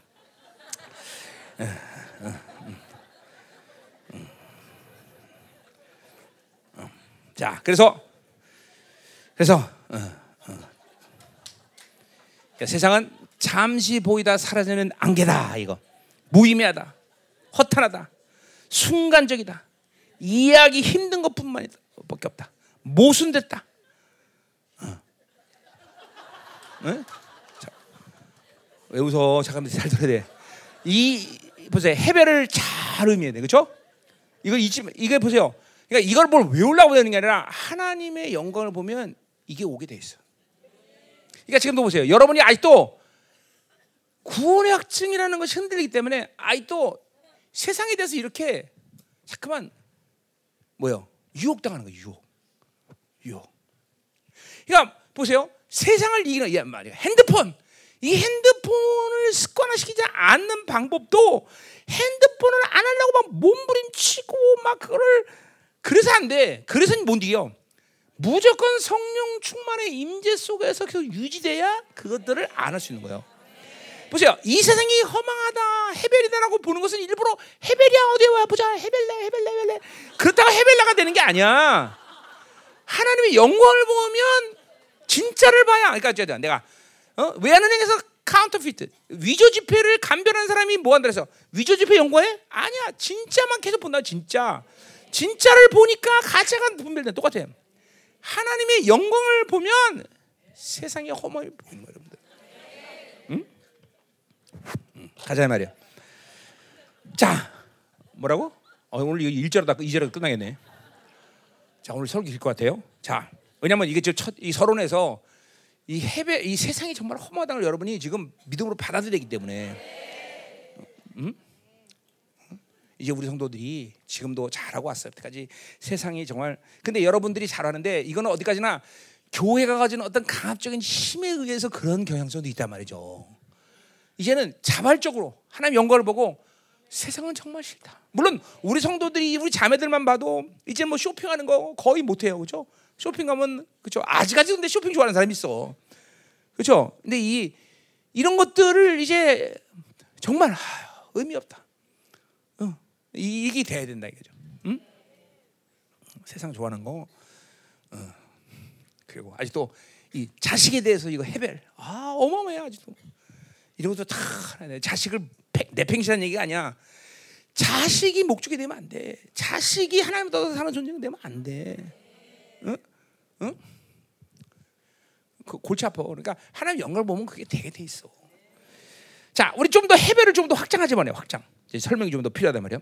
자, 창세기 4장 1부터 1절로 15절에 누가 나와요? 바로 아벨 얘기가 나와요. 아벨.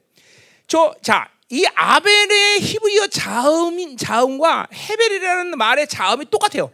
그러니까 그거 자체로 보면 전부 다 헤벨이야. 아벨도 헤벨, 헤벨도 아벨. 거기다 이제 이스라엘 백성들이 모음을 이제 섞어서 얘기할 때 아벨, 헤벨 이렇게 얘기하는 거지. 자음은 똑같은 말이란 말이죠. 응? 그러니까 의미가 있어. 자, 결국 보세요. 이 헤벨은 뭐요? 아벨은 뭐요? 의로운 제사를 드린 사람이에요, 그렇죠? 또 의로운 사람이었어.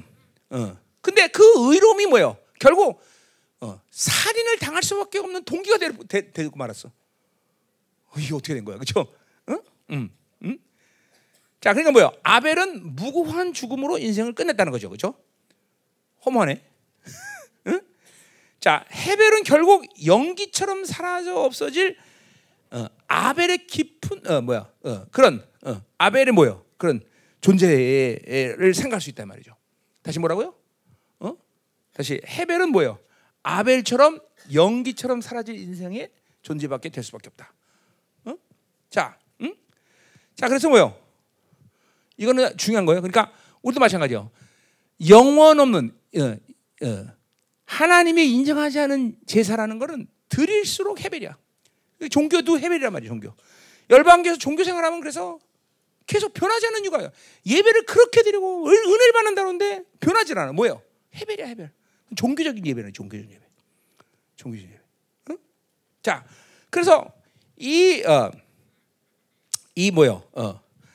의로운 아벨마저도 뭐요?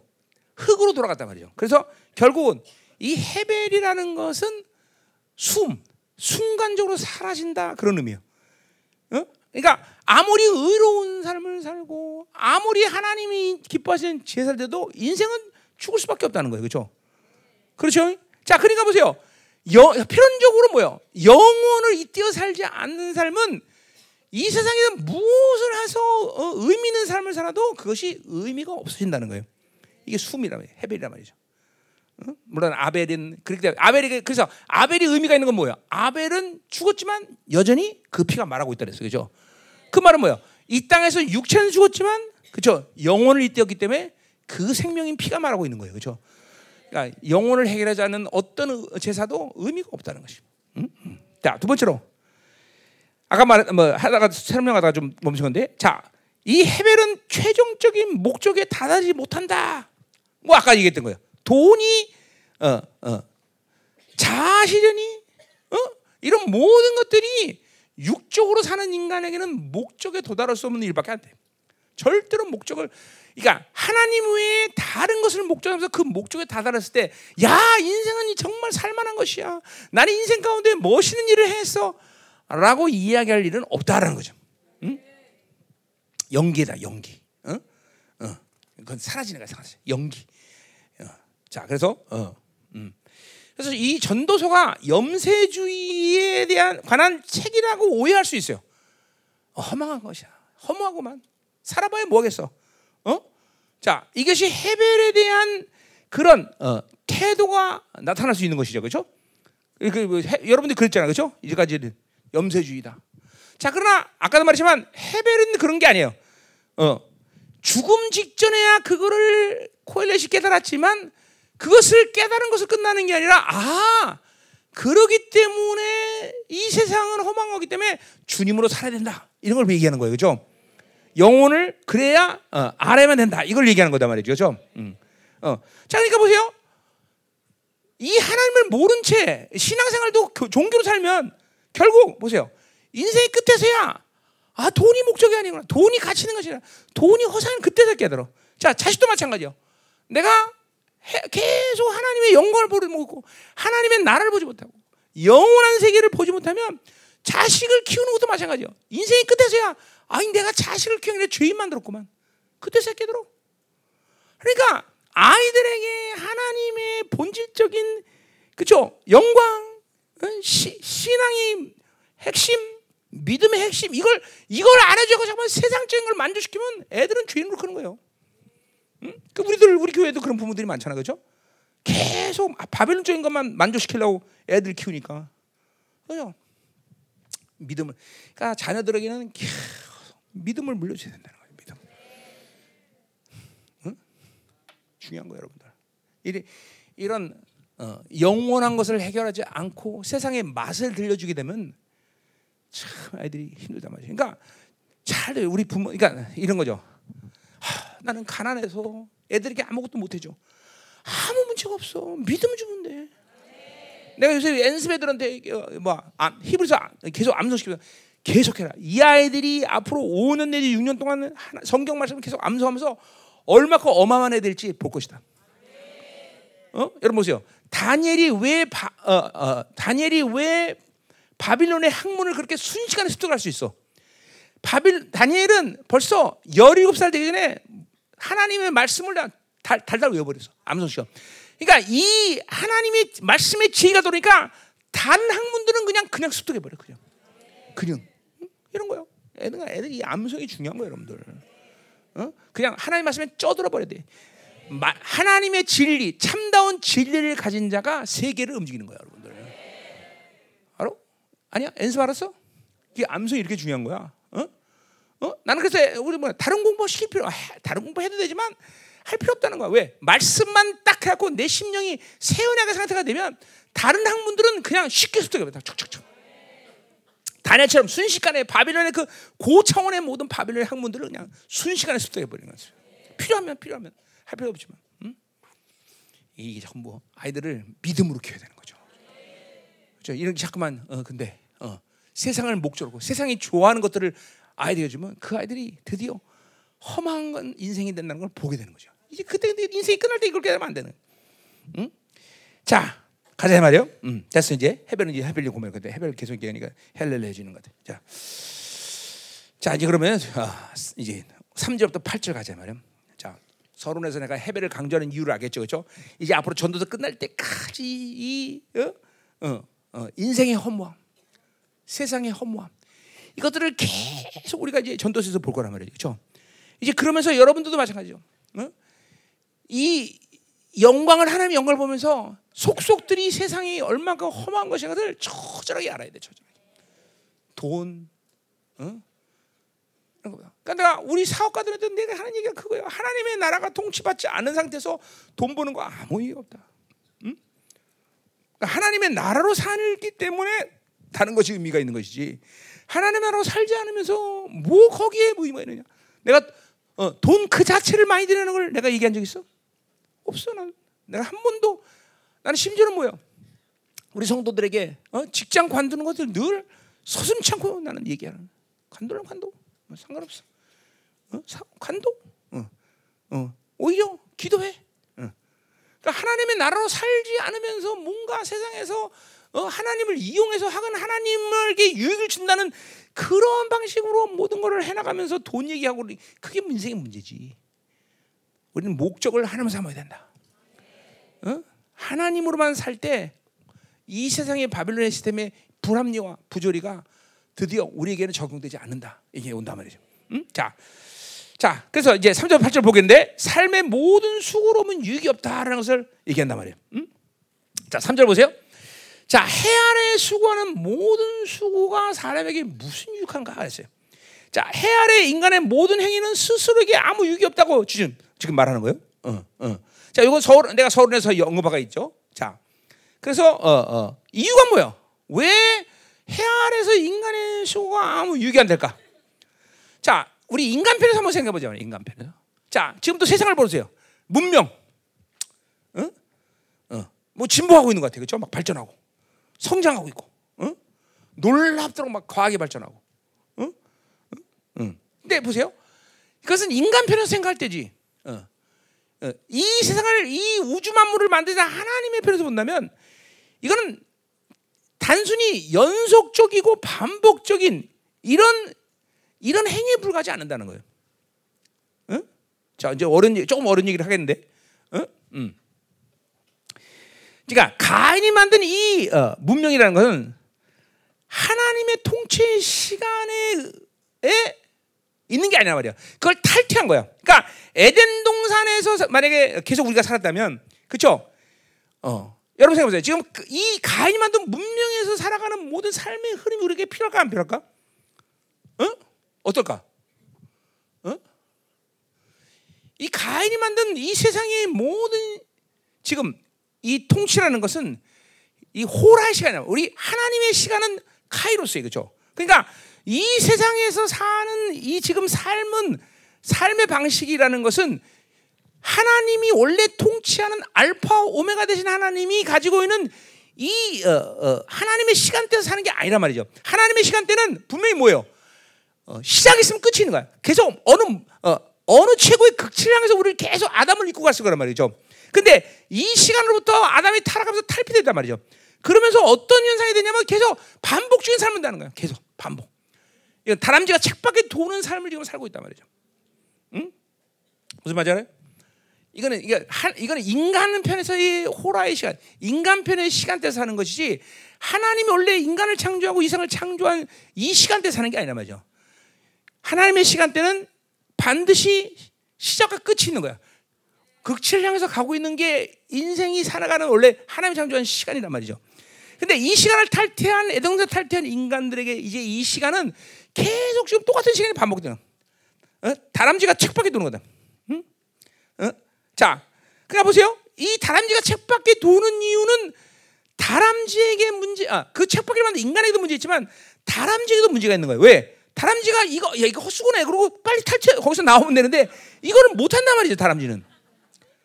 똑같아요. 인간의 타락은 이 지금 이 세상이라는 시스템 속에서 계속 헛수고하고 있지만 이걸 못 보는 거다, 못 보는 거. 응? 응? 그러니까 빨리 이게 헛수고구나. 그러니까 이 인간, 이 바빌론 시스템의 이 시간의 틀 속에서 하나님의 나라가 임할 때야 그걸 깨닫고 여기서 탈퇴한단 말이죠. 그러니까 세상이 지배하고 바빌론이 요구한 듯 살지 않을 수 있는 것은 바빌론도 탈퇴했기 때문에 가능한 거예요. 그렇죠? 그러니까 우리는 뭐야? 그걸 뭐야? 성경에서는 뭐야? 우리는 하나님의 영광을 산다 이렇게 얘기한다. 영광을 산다. 그러니까 하나님의 영광을 내자는 건 그늘지 않아. 떼돈을 준다고 해도 않아. 자, 우리 성도 중에서 누가, 야, 주일을 빼먹으면 내가 500억씩 주겠다. 자, 손 들어봐. 지금 500억 건축해야 되는데. 응? 손 들어봐. 건축해야 되는데. 응? 응? 글쎄 있을 거야. 아마 분명히 있을 거야. 그렇지? 안 한다고. 우리 성도는 안 해. 웬만히 우리 교회에서 열방교회 정상적으로 산 사람들은 안 해. 왜냐하면 우리 교회는 공무원 시험도 주일날 하면 안 받고 검정고시도 안 받고 다 안 받단 말이에요. 그렇죠? 우리 교회에서 검정고시 공무원 시험 볼 때 주일날 검정고시 시험서 있나? 없나? 내가 알고는 없는 거라고 그러는데. 아, 원래 검정고시 본 애들이 없나? 아니야, 공무원 시험 본 애들이 없나? 하여튼 옛날에 한 명 있었는데 안 본다면 나한테 물어본다. 목사님 뭐 시험 봐야 되냐? 아, 뭐 당연히 안 보는 거지. 뭐 그렇지. 주일날 왜 봐? 응? 잘 드세요. 그러니까 이 다람쥐 쳇바퀴 도는 인간의 시간 속에서 우리는 육으로 살면 계속 그렇게 사는 거야. 육으로 살면 중요한 건 육이란 말이야. 응? 응? 계속 그 시스템 안에서 얽매이게 된단 말이야. 얽매이게 된단 말이야. 응? 자, 그래서 이 해 아래에서 수고하는 모든 수고는 인간에게 유익이 되지 않는다는 걸 분명히 성경은 얘기하고 있단 말이죠. 그죠? 자, 그래서 보세요. 요 이 말이라는 말이 수고라는 말인데, 이 말. 요게 명상이라는 말은 수고, 공경, 근심, 노력, 요런 말일 의미가 있고, 이외에도 수고로 획득된 어떤 것, 소유의 의미가 있어요. 자, 그래서 이것은 결국 악의 의미를 내포하는 거야. 자, 그래서 이것이 동사가 될 때 고생스러운 노동의 어떤 어둠을 부가. 그러니까 좋은 노동이라는 건 좋은 의미가 아니라 그 노동은 아무리 해봐야 어둠밖에 되지 않는다는 것을 부각시키는 거예요. 여기서 지금 이 말이라는 말이 의미가 좋은 의미가 아니라 어둠을 부각시키는 거예요. 어둠밖에 없는. 응? 자, 그러니까 보세요. 인간이 하는 행위는 모두가 악이라는 거야. 그래서 율법이라는 걸 우리가 계속 일부러 살면 안 된다는 거죠. 그죠? 하나님의 이끄심이 없는, 하나님이 움직이지 않는 자신의 판단과 자신의 기준에서 사는 모든 인간의 행위는 율법밖에 안 돼. 그건 악이란 말이야. 악. 그래서 그죠? 어떤 일이 생길 때 자기 몸뚱아리가 먼저 움직이는 것은 그거는 악이라는 거예요. 하나님의 의도, 하나님의 뜻, 하나님이 움직이는 이 방향 속에서 움직이게 된다는 거죠. 그죠? 그러니까 육을 가진 인간이 가지고 있는 어떤 행위도 그것은 종이야. 그러니까 계속 하나님의 나라 영으로 살아야 된다. 이걸 얘기하는 거예요. 그죠? 이거 우리 너무나 처절하게 알고 있어요. 다. 그렇죠? 그러니까 이런 교회에서 이런 말을 하는 사람들이 많아. 노동은 신성한 것이다. 그 노동을 누가 하느냐, 그죠? 노동을 누가 하느냐가 중요한 것이, 노동 그 자체는 성경은 분명히 악이라고 얘기하고 있어. 육체의 빛을 가지고 있는 인간이 일하는 수고는 모두 악이라는 거야. 그것은 인간의 삶 가운데 어떤, 아무리 떼돈을 벌어도 아무리 자신을 해도 그것은 성경이 고조하는 것은 뭐예요? 무조건 악이다라는 거야. 악. 여기는 빛이 없어, 빛이. 이 말이라는 말이. 어? 이 히브리 말로 이 말이라는. 그러니까 어둡다 이 말이야. 응? 고통이다 말이야. 고통을 다. 응? 자, 그러니까 한마디로 해서 인간이 어떤 것을 소유하기 위한 노동은 반드시 악이고, 그 이유는 자기가 갖기 위해서 누군가를 죽여야 되는 필연적인 운명이야. 반드시. 응? 그러니까 이 육이라는 걸 해결하지 않고 자기가 소유하기 위해서 자기 중심으로 사는 것은, 이거는 인생에 대해서 전혀 유익이 없다라는 거예요. 이것은 그렇기 때문에 육체의 빚을 그래서 주님께서 십자가에서 해결하셨다는 거죠. 그렇죠? 그러니까 영으로 살면서 하나님이 원하는 일들을 하지 않을 때 우리는 그것을 악이라고 본다 이 말이죠. 자, 여기 이 직장 하나님이 원하시는 것이야. 하나님의 나라를 위해서 일해. 좋아. 그거는 하나님의 나라로 사는 거예요. 그렇죠? 그러나 자기 유익을 위해서 자기 스스로의 힘으로 노동한다. 그건 악이라는 거야. 악. 그러니까 항상 우리는 하나님의 뜻이 중요한 거야. 할 수는 없냐는 게 아니라 하나님의 뜻이냐 아니냐. 하나님의 나라냐 아니냐. 세상 나라냐 하면 이거를 항상 우리는, 그렇죠? 목숨처럼 여기 왔다. 목숨. 왜? 그 일 자체가 어둠이기 때문에. 응? 자, 그래서 결국 어떤 수단을 사용하든 소유를 위한 노동은, 육체를 가진 인간이 하는 모든 것들은 악이다라는 거죠. 어? 자, 1장 13절을 보세요. 거기도 나와요. 그렇죠? 마음을 다여 지혜를 써서 하늘아래에 행하는 모든 일을 연구하여 살핀지요. 이는 괴로운 것이니 하나님이 인생해 주고 수고하고. 자, 그러니까 보세요. 아담이 타락해서 생긴 것이 노동이란 말이죠. 그렇잖아. 아담이 타락해서 생긴 게 노동이란 말이에요. 그러니까 타락한 인간이 수고하는 모든 것은 악일 수밖에 없다는 것이에요. 그러니까 인간은 원래 노동하기 위해서 태어난 존재가 아니에요.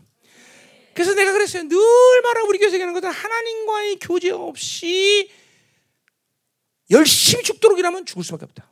어? 로마서 11장에 다윗이 원수에게 한 저주가 뭐예요? 밥상을 해결하기 위해서 등골이 휘도록 열심히 일하다 죽어라. 그게 원수를 향한 저주를 했어요. 어? 그렇죠? 이거 아주 명심해야 돼. 명심해야 돼. 어?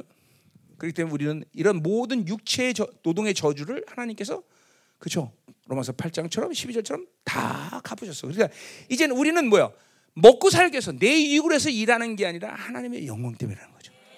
아담이 타락해서 그 타락한 저주의 대가로 노동하는 게 아니라 이제는 우리는 하나님의 영광을 위해서 일하는 거예요. 그렇죠? 반드시 인간 목적이 하나님이 되고 하나님의 뜻이 있어야 되고 하나님의 통치가 있어야 되는 거예요. 그렇죠? 그래서 우리는 기업들이 하나님의 기업인 거예요. 그것을 통해서 하나님 나라 번성하고 남은 자들 살리고 교회를 살린단 말이죠. 그러니까 내가 어떤 존재로서의 삶을 사느냐, 이것이, 그렇죠, 악이냐 아니냐를 결정하는. 그러니까 의인은 믿음으로 살리라. 오직 의인의 상태에서만이 하는 모든 행위가 하나님의 은혜의 빛을 갖고 있다.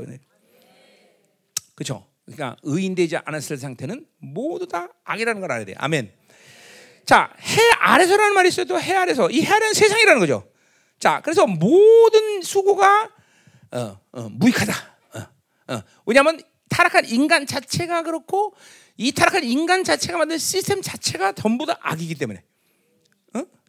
자, 그래서 요 해 아래라는 말은 전도서가 또 뭐를 의도하고 쓴 말이에요? 해 위가 있다는 거예요. 해 위에. 결국 그러니까 보세요. 해 아래 사는 모든 노동, 이 수고는 무익해. 그런데 어떻게 살아야 돼? 그러니까 우리는 해 아래서 살아야 되는 게 아니라 해 위에 하나님의 세계와 연결돼야 된다는 거죠. 그렇죠? 그래서 에베소 2장 6절에 여러분이 구원받을 때 여러분은 어디 안침받아야 돼서? 보좌에 안침받아야 돼요. 그러니까 하나님께 구원을 받아들이고 그 영이 영원한 영생의 시간을 해결하는 사람은 이 땅에 내가 발디고 살지만 내 존재의 뿌리는, 그렇죠, 보좌라는 거죠. 그렇죠? 결국 성경은 계속 그걸 얘기했어. 뭐 골로새 3장 1절도 뭐야? 너희는 위의 것을 찾으라. 그렇죠? 우린 땅에 살지만 땅의 것을 찾는 존재가 아니라 하늘의 것을 찾는 존재죠. 그렇죠? 다니엘처럼 바빌론 살지만 바빌론의 권세로 사는 게 아니라 하늘의 칭령으로 산단 말이죠. 이게 분명히 해야 돼. 우리가 하늘의 존재지 땅의 존재는 아니잖아. 하늘이 우리의 뿌리가 있는 거 아니야. 땅이 뿌리가 있는 게 아니잖아. 우리는 하늘의 뿌리가 있는 존재예요. 그렇죠? 그렇기 때문에 우리는 하늘의 것들을 받아서 사는 거니까. 모든 삶은 하나님이 조수사는 은혜의 삶인 것이 세상이 주니까 사는 게 아니다 말이죠. 이거 아주 분명해. 이런 이 전도서의 열방계 25년 신앙생활에 이제 확증을 짓지 않으면 안 돼. 아, 우리 목사님이 그렇게 우리는 하나님이 주는 거 사는 존재다라는 걸 그렇게 하시는데 이게 전도서가 분명히 그걸 얘기하는 거고 이제 그것을 하나님의 영광하면서 분명하게 확증을 줘야 돼. 그렇죠? 그래서 내가 훈련받은 신앙생활 가운데 무엇을 생겨도 내가 하나님께 늘 물어보던 건 이거 하나님이 주신 겁니다. 내가 이거 항상 물어본단 말이죠. 어디에 써야 됩니까? 이게 항상 물어본다는 거죠. 그런 시간을 보냈어 내가. 왜냐하면 내가 하늘로 사는 존재가 하나님이 주시는 걸 내가 가질 수 없잖아. 또 하나님이 주시는 목표, 분명한 의지가 있을 텐데 어디에 써야 된다. 그렇잖아. 그게 없는데 그냥 무조건 받으면 쓰는 게 아니란 말이죠. 그렇죠? 이게 우리는 하늘의 존재라는 걸 잊지 말아야 되고 하나님이 주신 것들로 살아야 된다는 것이고, 그러니까 근본적으로 우리는 하나님의 통치 안에 있어야 되는 거예요. 아마 이런 이야기는 일반적인 교회에서 다니는 사람들한테는 저게 무슨 미친 소리야 이런 소리 할 거예요. 그렇죠? 뭐 도찐 이게 뭐 하고 다른 거야? 뭐 일하는 게 다 그러고 똑같은 거지? 아니에요. 하나님이 공급하시는 힘으로 할 거냐, 그렇죠? 아니면 내 스스로 힘으로 할 거냐? 그럼 내 스스로의 자기 중심의 일은 자기 유익으로 사는 거고 하나님이 공급하시는 살 때는 자기 유익이나 하나님의 나라를 사는 거죠. 그래서 베드로전서 4장 11절은 뭐래? 누구든지 말하거든 하나님이 말한 것처럼 누구든지 일하려거든 하나님이 공급하는 힘으로 해라. 이렇게 했단 말이에요. 그렇죠? 그러니까 철저히 하나님이 통치하고 하나님이 나를 다스리는 사람이 살 때 이 땅, 이 허망한 이 세상이 주는 헤벨의 삶을 살지 않는다는 거죠, 그렇죠? 마치 뭐예요? 여왕벌이 로얄 젤리 먹고 살듯이 우린 로얄 젤리 먹고 사는 자지, 그렇죠? 작꿀 먹는 자가 아니다 말이죠. 아멘. 가자 말이요. 자, 그러니까 자, 가서 됐어요. 자, 4절 가자 말이요. 4절. 자, 한 세대는 가고 한 세대는 온다 그랬어요. 자, 그러니까 인간 역사의 흐름과 이제 이 4절부터 7절까지 이 자연 만물의 순환과 비교하고 있어요 지금. 자, 그러니까 뭐 사실 영혼하고 비교해야 되는데 영혼하고 비교하면 실적이지 않으니까 이 전도자는 이제 자연 만물의 순환과 인간의 이 인간과 비교하는 거예요. 자, 그래서 인간의 모든 이 삶도 영혼 관두고라도 이 자연 만물의 순환과 비교해도 허망하다는 거예요. 너무 짧고 찰나라는 거예요. 응? 그러니까 하물며 뭐야? 영혼과 비교하면 이건 말도 안 되겠죠, 그렇죠? 자, 예를 들면 세상, 바빌론, 정말 어마어마한 세계죠. 영원한 같은 제국. 근데 이사야 40장 말처럼 푸른 마르고 꽃이다, 그렇죠? 한자 제2의 아버더스 왕 때 번성하던 때 하나님이 너는 망한다 그러니까 망해버려. 이 세상이 허무한 거죠. 영원한 것 같은 세상도 하루 순식간에 알렉산더 막 온 세계를 지배하고 막 영원하더니, 그렇죠? 모기한테 물려서 죽어. 저 진짜 허망한 거예요, 그렇죠? 그러니까 찬란했던 과거도, 어떤 문명도, 어떤 제국도, 다 그렇죠? 다 사라지는 것이죠. 내가 그리스 옛날에 갔대 뭐 가보면 돌밖에서 돌밖에 다 돌이야. 허망한 거예요, 다 돌. 그거 뭐 좋다고 거기 가는지는 모르겠어. 그냥 한번 가본 거예요. 자, 그래서 이 자연만 피조의 세계, 땅, 물 이런 모든 것과 비교해도 인생이라는 건 찰나에 불과하다는 걸 알아. 그러니 영과 비교한다면 이건 말도 안 되는 거죠, 그렇죠? 자, 그러니까 인간의 죽고 살고 이런 반복되는 모든 이런 순환이라는 게 그렇죠? 찰나에 불과하다는 거를 자연 만물과만 비교해도 알 수 있는 거예요. 그렇죠? 100년 이거 뭐 영원한 시간 비하면 이거는 이거 순식간에 순간에. 자, 그래서 보세요. 이렇게 끊임없이 만물은 지금도 돌아가고 있는데, 그런데 결코 그렇다고 해도 이 만물이 가지고 있는 목적을 이룰 수 없다는 거죠. 땅도 하늘도 물도 계속 뭔가 순환이 되고 있는데 그들이 가지고 있는 목적이 전도자가 보는 거예요. 왜 그렇게 얘기하는지 얘기할 거예요. 자, 그래서 언제나 자기 자리로 돌아와, 자기 자리로. 아까 다람쥐 잡혔듯이. 그러니까 어차피 만물은 그 만물 자체, 피조의 세계라는 거는 그 자체가 어떤 목적을 향해서 갈 수 있는 게 아니야. 인간만이 어떤 목적을 향해서 하나님과 갈 수 있는 존재인데 인간이 타락하니까 인간도 그것을 잃어버렸고 자연스럽게 이 피조의 세계는 그 목적을 이룰 수 없다는 거죠, 그렇죠? 이게 지금 전도자가 한 말이야. 자, 그래서 자, 왜 그렇게 얘기하느냐? 자, 왜 그렇게 얘기해 보자 말이야? 왜 그렇게 인간도 이 피조 세계도 목적을 잃고 계속 그냥 반복적으로 다람쥐에 들드느냐? 자, 보자 말이요. 자, 4절 B 4절 고 하반절 보자 말이요. 땅은 영혼이 있다 해서. 자, 첫 번째 땅 얘기라고 있어요. 땅은 영혼이 있도다. 자, 인간이라는 삶을 100년 동안 산다 그러면 땅은 뭐요? 그렇죠?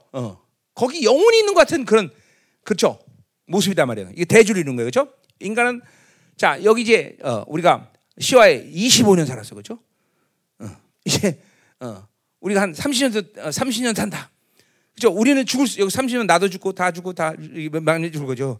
그러나 나는 죽어도 땅은 여전히 시와라는 땅은 그대로 있을 거란 말이에요, 그렇죠? 그렇게 본다면 땅과 인간 사이의 모든 것은 대조를 이루는 거예요, 그렇죠? 땅은 마치 영원한 것 같아. 그렇지 않지만 사실. 자, 그래서 이 새로운 문명과 새로운 세대들이 아무리 바뀌어도, 그렇죠? 땅은 여전히 거기 있었다는 거죠, 그렇죠? 자, 그래서 이 땅이라는 것은 흙으로 이루어졌는데, 자, 결국 이 땅을 오늘 전도자가 이야기한 것도 뭐냐면 흙이라는 걸 이야기해서 그런 거예요. 자. 그래서 흙이라는 건 인간의 원래 모습으로 돌아간다는 것이에요. 자, 그래서 3장 20절 보세요. 자, 3장 20절 보니까 다 흙으로 말미암으므로 다 흙으로 돌아가나니 다한 곳으로 간다.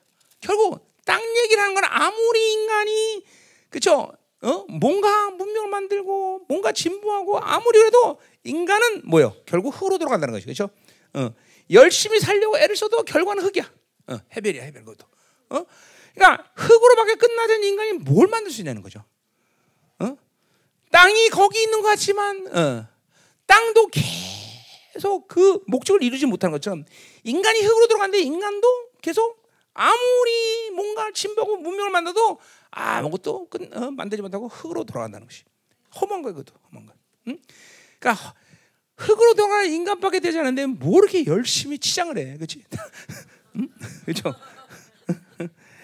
그렇게 뭐 열심히 좋은 거 먹으려고 그랬죠. 어차피 흙인데, 응? 괜찮아. 응? 뭐 이렇게 비싼 옷을 걸쳐?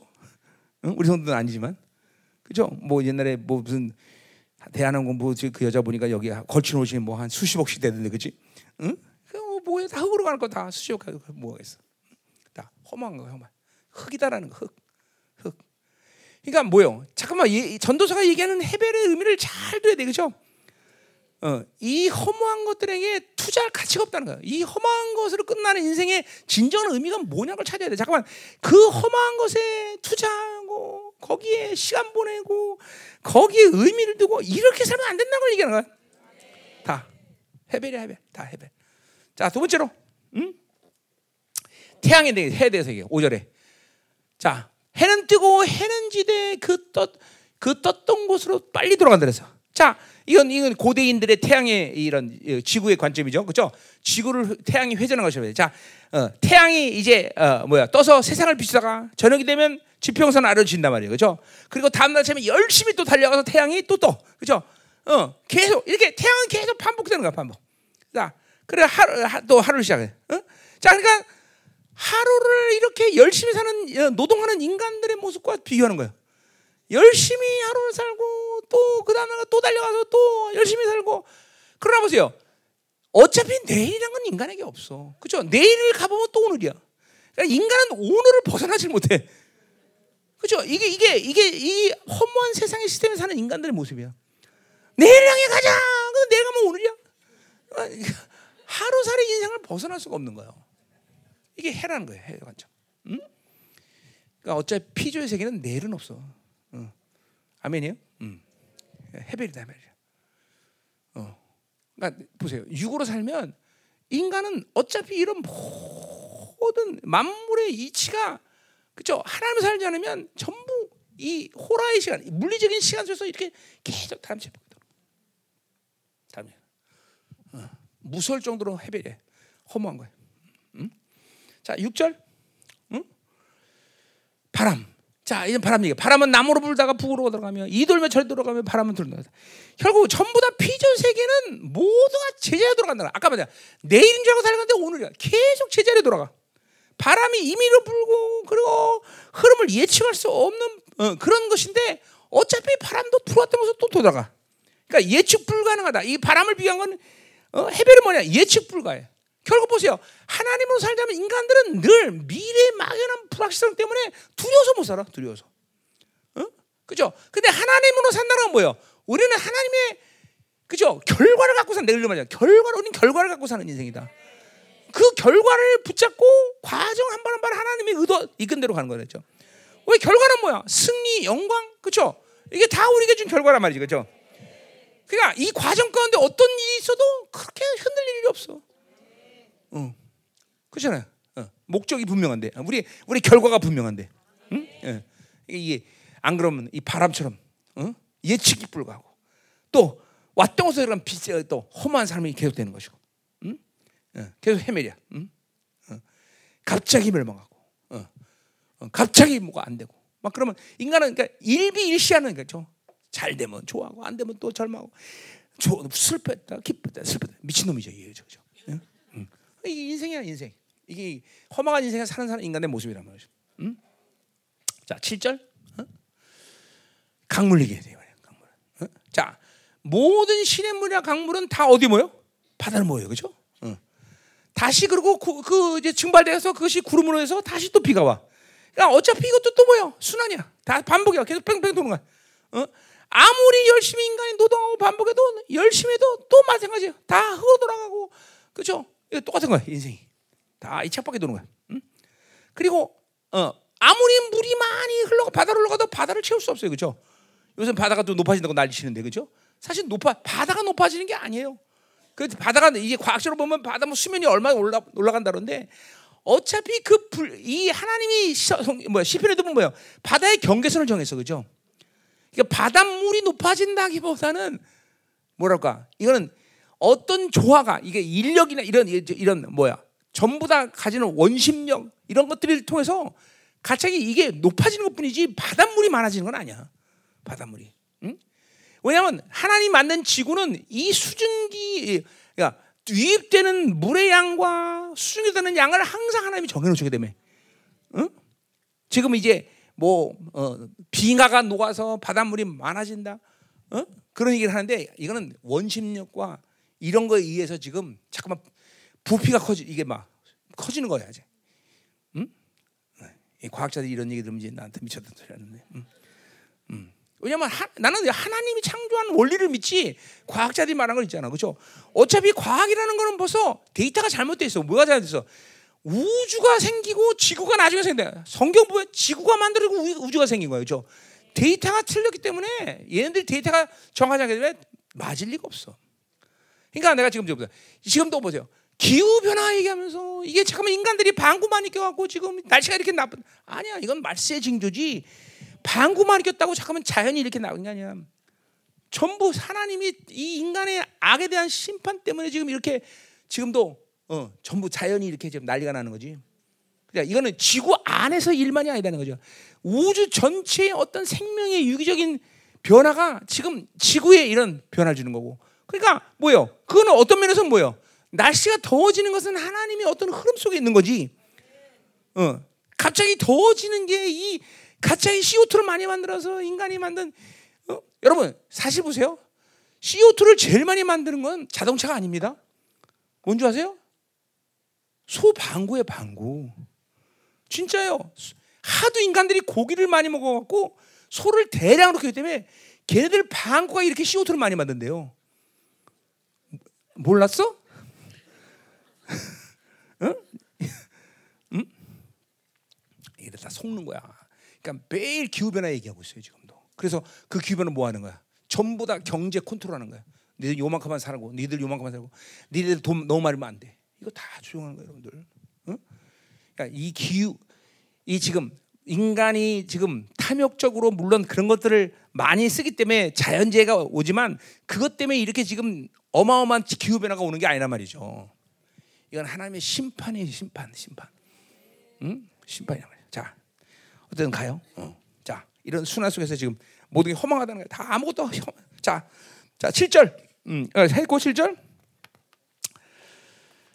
자, 자, 그래서 보세요. 그러니까 이 육으로 사는 인간에게 하나님 이 새로움이라는 건 있을 수가 없어. 계속 순환되는 거야. 새로운 진보, 새로운 것들이 발견되고 이렇게 될 수 없다는 거죠. 계속 순환되는 순환. 계속 그냥 빼글빼글 돌기만 하는 계속. 빼글빼글. 예, 하나님의 시간대 살지 않으면 이렇게 되는 거지. 자, 자 계속 가자 말이요. 어디 할 차례야? 자, 8절. 자, 8절 보세요. 자, 모든 만물이 피고 다는 것을 사람이 말로 다 말할 수는 없다니 그랬어요. 자, 여기서 이제 언어라 인간의 언어에 대해서 나오는데 인간 언어. 자, 근데 이 언어라는 게 굉장히 중요하죠, 그렇죠? 뭐냐면 인간의 언어는 모든 세계와의 존재 그리고 내가 삶의 의미, 지식적인 것들을 배우는 어떤 잣대 도구. 그러니까 언어라는 건 굉장히 중요해요, 그렇죠? 우리 성경에서도 뭐요? 야고보서도 보니까 말에 실수가 없는 자는 온전한 자라고 말했어요, 그렇죠? 야고보 3장 2절에 그렇죠? 잠언에서 또 그렇죠? 경우에 합당한 말은 그렇죠? 은쟁반에 금구슬이 굴러 갔다. 그렇죠? 말의 실수가 없으면 온전하다는 거야. 그렇죠? 이거 인간의 이 뇌 구조가 신경이 가장 많은 것이 언어 중추신경이라는 거예요. 그렇죠? 그렇기 때문에 인간의 이 언어가 온전하다는 것은 그렇죠? 그 인간이 온전하다는 걸 얘기하는 거죠. 그렇죠? 에베소서도 뭐예요? 영광스러운 교회의 훈련은 결국 말의 훈련이다 그랬어요. 그렇죠? 모든 에베소서의 원리도 그렇죠? 다 말로 하는 거죠. 사도도 선지자도 복음자도 양자도 말의 권세. 교회가 그래서 이 말의 권세가 있는 것이 중요하다 그랬어요. 그렇죠?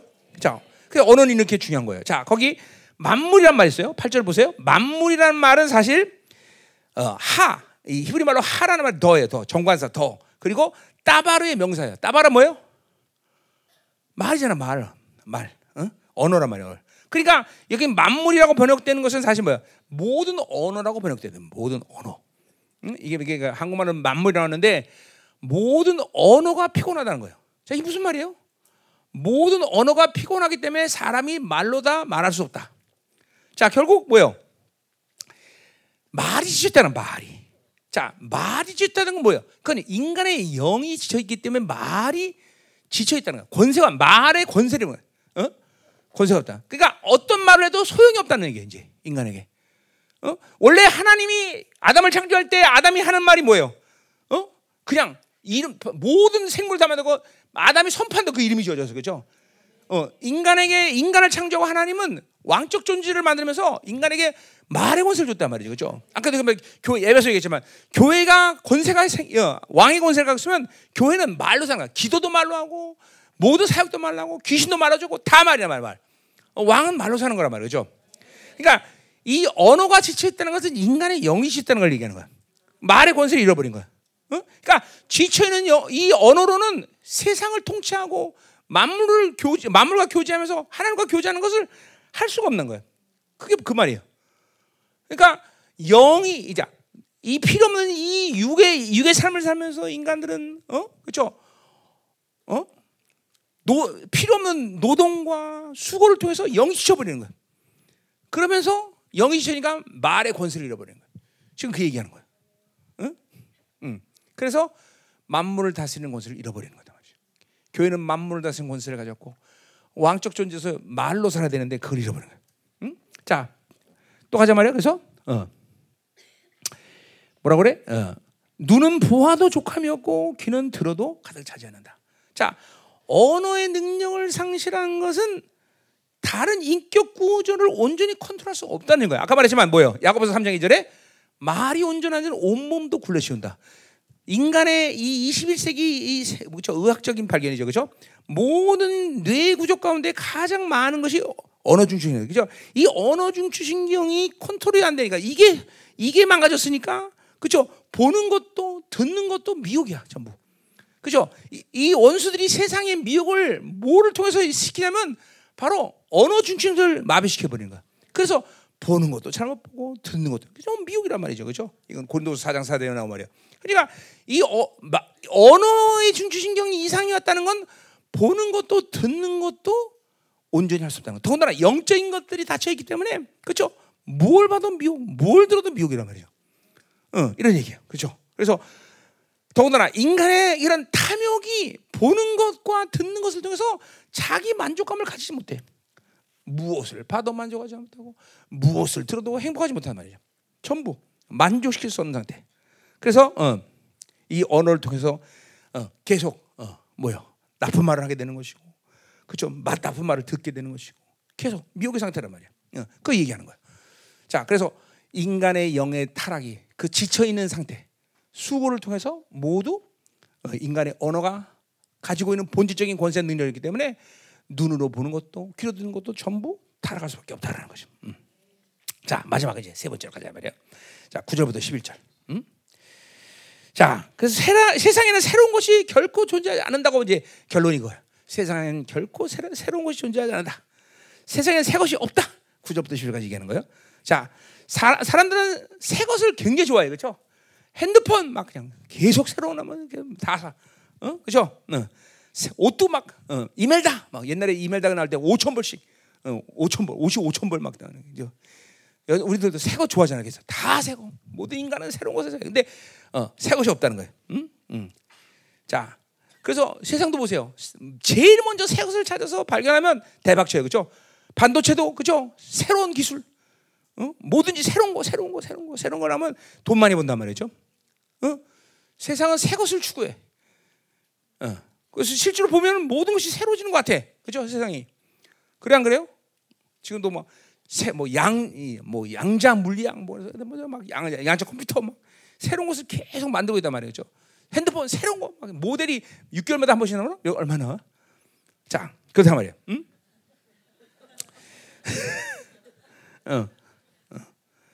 자, 그런데 보세요. 새 것이 없다고 지금 성경은 이야기하고 있어. 자, 한마디로 아까 말했죠. 육으로 사는 사람에게는 전도서의 말대로 모든 것이 헤벨이야, 헤벨. 허무해. 이게 새롭다라는 것을 갖는 의미가 없단 말이야, 인간에게는. 응? 자, 왜 그런지 오늘 보자 말이야. 자, 첫 번째로 하나님의 시간으로 살지 않기 때문에 인간의 것은 새 것이 없다고 말하는 것이. 응? 자, 아까 말했지만 아담을 창조할 때 하나님과 동행하면서 하나님은 어떤 시간의 극치 속으로 아담의 인생을 몰고 갔단 말이에요. 응? 응, 그래서 날마다 새로움의 시간 속으로 하나님과 동행하는 거야. 자, 하나님과 또 하루를 살았더니 또 새로워지고 또 살았더니 새로워지고 계속 새로움의 시간으로 아담을 계속 이끌고 갔단 말이죠. 응? 이게 하나님의 시간이란 말이야. 자, 근데 이거는 카이로스의 시간이야. 하나님의 시간대란 말이야. 그러니까 지금은 그러니까 예를 들면 24시간을 살면 하루, 24시간 하루 살아갖고 360일 1년. 이거는 이 세상의 물리적인 시간 속에서 배치된 시간이란 말이에요. 그렇죠? 카이로스의 시간은 그게 아니란 말이야. 하루가 천년하고 천년 하루 같은 시간이야. 그것은 인간의 시간대가 아니란 말이죠. 인간의 시간대가 아니란 말이야. 이 통체 시간이 무시간은 아니지만 인간의 시간은 아니란 말이죠. 근데 이 인간이 에덴 동산을 이제 타락해서 빠져나면부터 이 물리적인 시간 속에 살게 됐다는 거죠. 근데 그 물리적인 시간은 계속 다람쥐가 쳇바퀴 도는 시간이지 하나님이 향한 목적을 향해서 가는 일직선상의 삶이 아니란 말이죠. 반드시 카이로스 시간은 목적을 향해서 가고 있는 하나님의 통치 시간이란 말이죠. 그러니까 그런 시간을 살 때 인간은 뭐야? 날마다 새로워지는 것이 정상이라는 거예요. 내가 늘 얘기했지만 뭐예요? 바울이 날마다 새롭다 얘기하는 것은 그건 하나님의 시간 속에 있는 사람들 얘기하는 거죠. 이 육으로 사는 인간에게는 계속 다람처럼 이 쳇바퀴를 돌고 있단 말이야. 새로워지는 게 아니야. 반복이란 반복. 음? 자, 그래서 마치 400m 운동장을 계속 돌듯이 인간은 육으로 살면 계속 그 이 시간 속에서 계속 도는 거야. 그래서 유리 방황한다는 말을 쓰는 거야. 그죠? 에덴 동산에서 아담이 쫓겨나고 가인에게 준 벌이 뭐예요? 유리 방황하는 거란 말이에요. 그죠? 계속 제자리에서 맹도는 거야. 계속 도는 거야. 응? 내일이라고 하는데 또 오늘이고 또 내일이라는데 오늘이야. 계속 이 시간 속에 도는 거야. 그러니까 인간은 살면 살수록 계속 탈진하고 헤벨을 내는 시간에서 험하다는 걸 느끼는 거야. 그러니까 이런 시간을 벗어나기 위해서는 반드시 영으로 사는 것밖에 없는 것이야. 그러니까 지금 보세요. 우리는 죽은 다음에 영생의 시간이 있는 게 아니라 요한복음 말처럼 지금 이 시간 하나님의 통치안에서 영생이 해결된 존재란 말이죠. 아멘? 아멘? 지금 여러분이나 힘들죠. 그렇죠? 왜냐면 헤벨이기 때문에 헤벨에서 힘든 거야 지금. 이 헤벨을 통과해야 우리가 이제 은혜가 되는 거야. 계속 오늘은 헤벨이기 때문에 힘들 수밖에 없어요. 그렇죠? 자, 옆 사람들 물어보세요. 헤벨. 응?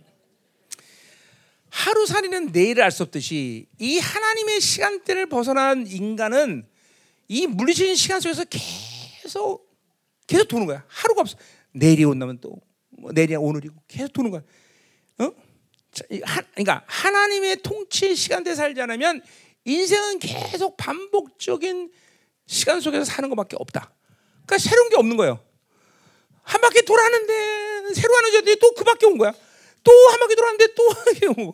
계속 이 물리적인 시간이라는 게 계속 쳇바퀴 도는 거란 말이야. 응? 그러니까 보세요. 영으로 살지 않으면 새로운 것을 말할 수가 없어. 여러분의 영혼이 새로우지 않는 것도 많은 시간에서 하나님의 통치 시간보다는 여러분 물리적인 시간 속에서 거기서 육으로 사는 이 영향을 받기 때문에 이렇게 안 변하는 거예요. 응? 그거를 여러분이 빨리, 내가 내 안에 지금 옛 사람의 육성이 강한지, 영으로 사는 새 사람이 강한지, 이것도 결정 안 하고 살면 안 된단 말이죠. 응? 안 그러면 이 하나님의 통치의 시간 속에 살면 계속 인생은 새로움의 간격 속에서 하나님과 살아가는 간격을 잃어버릴 수가 없단 말이죠. 어? 그리고 계속 자신 안에서 자신이 변화, 하나님의 통치에서 내가 변화된 걸 확인할 수 있어. 아, 이거로구나. 이전에는 알 수 없던 하나님의 영광이 이거였구나. 계속 영광이 새로워지는 것을 보고 온단 말이죠. 이게 하나님의 통치 시간이에요. 어? 안 그러면 계속 반복이야. 반복. 자, 두 번째로 왜 하는 새하는 새 것을 말하느냐? 응? 자, 세상에는 새로움의 창조의 능력이 없기 때문이라는 거죠. 응? 자, 응? 세상이 새로움을 만들었다는 것은 하나님의 창조의 세계 속에서 그것을 발견한 것이 새로운 것을 만든 것은 아니야. 발견이야. 응? 발견이란 말이죠. 응? 응? 그러니까 보세요. 인간은 이 어리석음 때문에 자기들이 하나님처럼 된다고 생각해. 심지어 이제는 뭐예요? 생명까지도 자기들이 만들다고 생각해. 그러나 인간은 절대로 생명 그 자체를 만들 수 없어. 생명을 그죠? 그 생명을 가지고 분리하고 분해하고 그죠? 시험과 악의를 만들고 이건 가능해도 생명 그 자체, 단백질 형성 자체를 못한단 말이야 인간은. 그렇죠? 그러니까 창조는 하나님께 속한 것이지 인간이 만들 수 있는 게 아니야. 자, 그러니까 인간은 원래 하나님의 형상대로 창조됐어요. 그러니까 하나님을 의지하고 하나님에 속해 있는 인간들은 원래 창조의 능력을 갖고 있는 거예요. 그렇죠? 이게 인간 타락하지 않은 인간들의 모습이에요. 그렇죠? 봐봐, 오병이의 기적을 만들고, 엘리사처럼, 그렇죠? 또 뭘 만들어? 무에서 유를 창조하는 것을 알고, 우리 교회도 그렇죠? 없는 것을 생기게 하고 있는 것을 만들고 콩팥을 만들고 이거 다 뭐예요? 하나님의 창조 능력이죠. 그죠? 인간은 하나님의 형상이기 때문에 원래 하나님에 의존하게 됐으면 그런 능력인 거죠. 인간 자체의 창조 능력은 없다 말이에요. 이건 인간이 하나님의 의존적 하나님으로 완전히 귀속 그러니까 종속됐을 때 하나님과 하나가 될 때 그럴 때 가능한 것이죠. 그죠? 그러니까 이 세상 자체에는 창조의 능력이 없다라는 거예요. 새롭게 발견하는 거죠. 그러니까 계속 이 하나님의 창조한 속에서 인간들은 그것들을 발견하면서 우리는 새로운 것을 만들었다 그러지만 그건 새로운 거 아니다. 하나님 안에 원래 있던 것들인 거죠. 아멘. 자, 그러니까 보세요. 이러한 타락한 인간의 육의 삶으로 가지고 있는 이 새로움의 역사를 갖고 있는 인간들의 이런 과학과 문명의 삶은 결코 인간에게 유익이 되지 않는다는 거죠. 자. 예를 들면, 새로운 의학적 발견. 그래서 인간이 오래 살게 되었다. 그래서 인간이 삶이 더 편해졌어? 더 건강해졌어? 더 행복해졌어? 아니다, 이 말이죠. 빨리 죽으려면 빨리 죽어야 되는데 괜히 그놈 새끼 살려놔갖고 이렇게 인생이, 이게 세상이 이렇게 복잡해지는 거죠. 아, 물론, 의인들이 건강해져서 살아나고 하나님의 유익도 있지만, 그죠? 악인은 빨리 죽어야 되는데 그거 살려내고 이렇게 세상이 골치 아파진 거죠. 그죠? 그러니까, 이 세상이 만드는 새로움의 역사를 통해서 육체를 가진 타락한 인간이 절대로 행복해지지 않는다는 거죠. 응? 아멘이요. 그죠?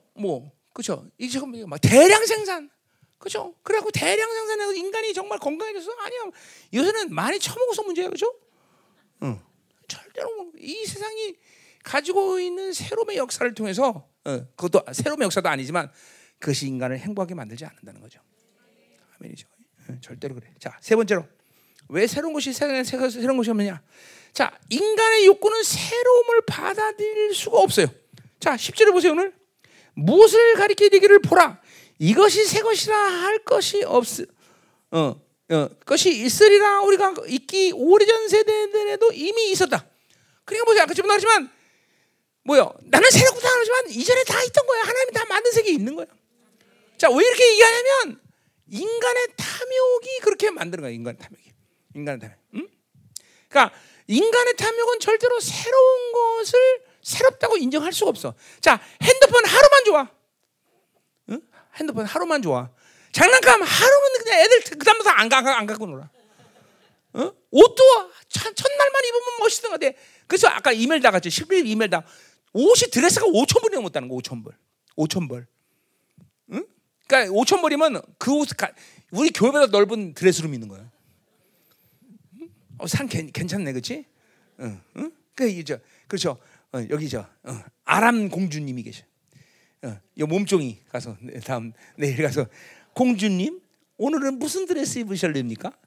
그래서 5,000불 다 보자. 오늘은 이게 좋겠다. 그래서 5,000불 그 5,000불이 가는 거야. 그러면 얘 행복하겠냐? 행복할 것 같아 이 공주? 새거 입으니까 맨날 행복할 것 같아? 아니다라니까, 그렇죠? 절대 행복하지 않아. 어때 나와? 시편 110 안돼야. 시편에 그죠? 어디 나오냐 110편? 응? 시편 갑자기 기억 나냐? 응? 아, 힘들다 오늘은. 응? 헤벨 얘기하려니까 엄청 힘들어. 응. 응. 근데 이거 통과해야 돼요. 응. 시편 있어 거기, 그렇죠? 응. 지존자의 뜻을 어기기 때문에 우리는 흑암에 앉아 있는 거야, 그렇죠? 그러니까 우리가 오직 지존자의 뜻을 갖고 사는 것이 행복한 것이지, 그렇죠? 응. 그래서 행복해진 게 아니다. 그러니까 인간의 타병은 절대로 새 것을 인정할 수 없다는 거죠. 응? 응. 우리 저 옛날에 그 뭐야 측천무 같은 거 보세요. 매일 남자를 바꿨다는 거야. 매일 남자. 그래 행복할 거냐? 수가사년처럼 5놈하고 데리고 살아도 그쵸 행복하지 않았어. 돈 많은 놈이 좋아서 돈 많은 거 되니 그것도 매일 또 다 바람이나 피고, 그죠? 힘 좋은 놈이 좋냐 맨날 두들겨 패내긴 하고, 그죠? 그래서 남편 4명이나 바꿨는데 아무것도 아니야, 그치? 그저 지금 남편이 최고인 줄 알아. 응? 응? 아, 인간은 새 것이 좋다고 맨날 새로 매된 역사를 만들지만, 그렇게 새 것이 좋다고 말하지만 인간의 탐욕은 절대로 새 것을 인정하지 않는다는 거지. 응? 그러니까 보세요. 오히려 영으로 살기 때문에 날마다 새로운 것을 발견하는 거예요. 그죠? 하나님 안에만 새로운 것이 있기 때문에, 하나님 안에만 진짜가 있기 때문에, 그죠? 여러분 보세요. 부부도 마찬가지예요. 진짜로. 부부도 하나님 안에서 서로 성립하니까, 그죠? 가면 갈수록 더 사랑스럽고 더 아름다운 것을 발견하고. 아, 이게 뭐 거짓말이 아니잖아, 그죠? 우리 부부는 정말 요새 어떻게 나이가 들수록 더 사랑하냐? 이전에 몰랐던 아름다운 것을 본단 말이야, 잠깐만요. 이 탐욕이 사라진 인간들에게 주어지는 아름다움이란 말이죠. 응? 거기도 그러지? 아, 또 거짓말하고 있어. 응? 진짜? 아, 진짜? 그래? 막내 생기겠네. 응? 응? 자, 진짜 이게 하나님으로 살면 인간의 탐욕, 이 바빌론의 욕구가 사라지면 자꾸만 하나님 안에 살면 새로운 것들을 발견한다 말이야. 부부도 마찬가지고, 성도도 마찬가지고 서로의 관계가 그래. 이제는 몰랐는데 그런 아름다운 것들이 자꾸만 보여진단 말이야. 응? 응. 그렇죠? 옛날보다 배가 더 많이 나왔네. 다시 새로운 것들은. 가요. 자, 4번째로 11절에 보세요. 응. 자, 뭐라 그래? 이전 세대들이 기억됨이 없으니 장래 세대도 그 후 세대들과 함께 기억됨이 없다. 이 말은 뭐예요? 인간은 죽음을 해결하지 못하기 때문에 무엇을 새로움으로 기억할 수가 없어. 죽음을 해결하지 못한 인간들에게는. 어? 죽으면 모든 것이 끝나는 거예요. 그러니까 유한한 인간에게는 새로움이 있을 수가 없어. 물론 사실 그렇진 않아요. 인간은 죽으면 끝나는 건 아니에요. 그러나 육적인 인간, 이 세상에 사는 인간들은 죽음이 끝나기 때문에 새로운 것을 논할 수가 없다. 왜냐하면 물론 역사적인 기록이 있지만 그것을 통해서 인간이 뭔가 새로운 것을 배웠어? 아니야. 전쟁은 피해가 막심하다. 전쟁 안 해야 되는데 전쟁한단 말이야. 그러니까 그 말은 뭐야? 인간은 자기 기억력 속에 새로운 것을 기억할 수가 없어. 새로운 것을 기억했다면 그렇게 살지 않는 것인데, 새로운 것이 아니야. 전쟁이 나쁘다 그러면 새롭게 되면 전쟁 안 해야 되는데 그렇지 않다는 거야. 돈 갖고 사는 건 인생이 행복하지 않다 그러는데 돈에 인생이 목숨 걸지 않는데 인간은 여전히 돈에 있어 목숨 걸어. 새로 줄 수가 없어 인간에게는. 기억력, 그 죽음 끝나는 존재는 그렇게 허망한 존재이기 때문에. 사실 그렇진 않죠. 죽어도 끝나지 않아 사실은. 그렇죠? 그렇죠. 영생을 해결하지 못하는 인간은 뭐야? 영원토록 자신의 악에 대해서 계속 생각해야 되면서 고통스럽게 살아야 되고, 영혼을 해결한 인간에게는 뭐야? 자기의 아름다움을, 그렇죠? 하나님께 헌신된 모든 시간을 하나님으로부터 칭찬과 명성을 받고 또 영혼이 살아, 그렇죠? 그러니까 인간은 죽음은 끝나지 않는 존재, 죽음은 딱 끝나는 존재는 아니지만 뭐예요? 육으로 사는 인간에게 새로운 역사를 만들 수는 없다는 거예요. 왜냐하면 죽음은 다 기억. 그 모든 전 세대들이 이 교훈과 이런 것들을 새로운 역사로 만들 수 있는 기억을 하고 있지 못해요. 망각이 되네, 다 모든 걸 잊어버려. 그다음에 인간은 어느 것도 새로움을 만들 수 없다. 응? 자, 그러니까 다시 영생을 해결하는 인간은 영원히 자신의 한계 속에서 계속 다람쥐가 채부들 도는 그런 인생으로 살 수밖에 없다는 것이죠. 그러니까 대답은 뭐예요? 영생을 해결해야 되는 것이죠. 영원한 나라를 봐야 되는 것이죠. 응? 응. 이것을 봐야, 그렇죠? 우리는 계속 하나님과 새로운 역사를 만들어가는 거죠, 그렇죠? 그래서 우리를 뭐라 그래요? 새 피조물이다 이러는 거예요. 그것은 뭐냐면 새 피조물인 건 그 예수 이전에는 없던 인간이라는 측면에서 새로운 피조물이고, 더군다나 그 새라는 거야. 새로운 것을 계속 만들어갈 수 있는 존재이기 때문에 새 피조물이라는 거죠, 그렇죠? 그렇기 때문에 우리는 반드시 영생을 해결해야 되고 영혼을 해결해야 되고 육으로 살지 않을 때만이 이 허망한 세계에서 헤벨의 삶을 살지 않을 수 있다 이 말이죠. 아멘. 자, 이제 오늘 헤벨을 해결했으니까 이제 다음 주부터는, 그죠? 이제 영광을 향해서 가는 거예요, 그죠? 자, 기도하자 이 말이에요. 기도하자 이 말이에요. 아멘. 자, 오늘도 지난주처럼 그냥 가지 말고 헤벨을 쫙 걷어내면서 기도하다 가시라 이 말이에요, 그죠? 아멘. 자, 오늘 헤벨.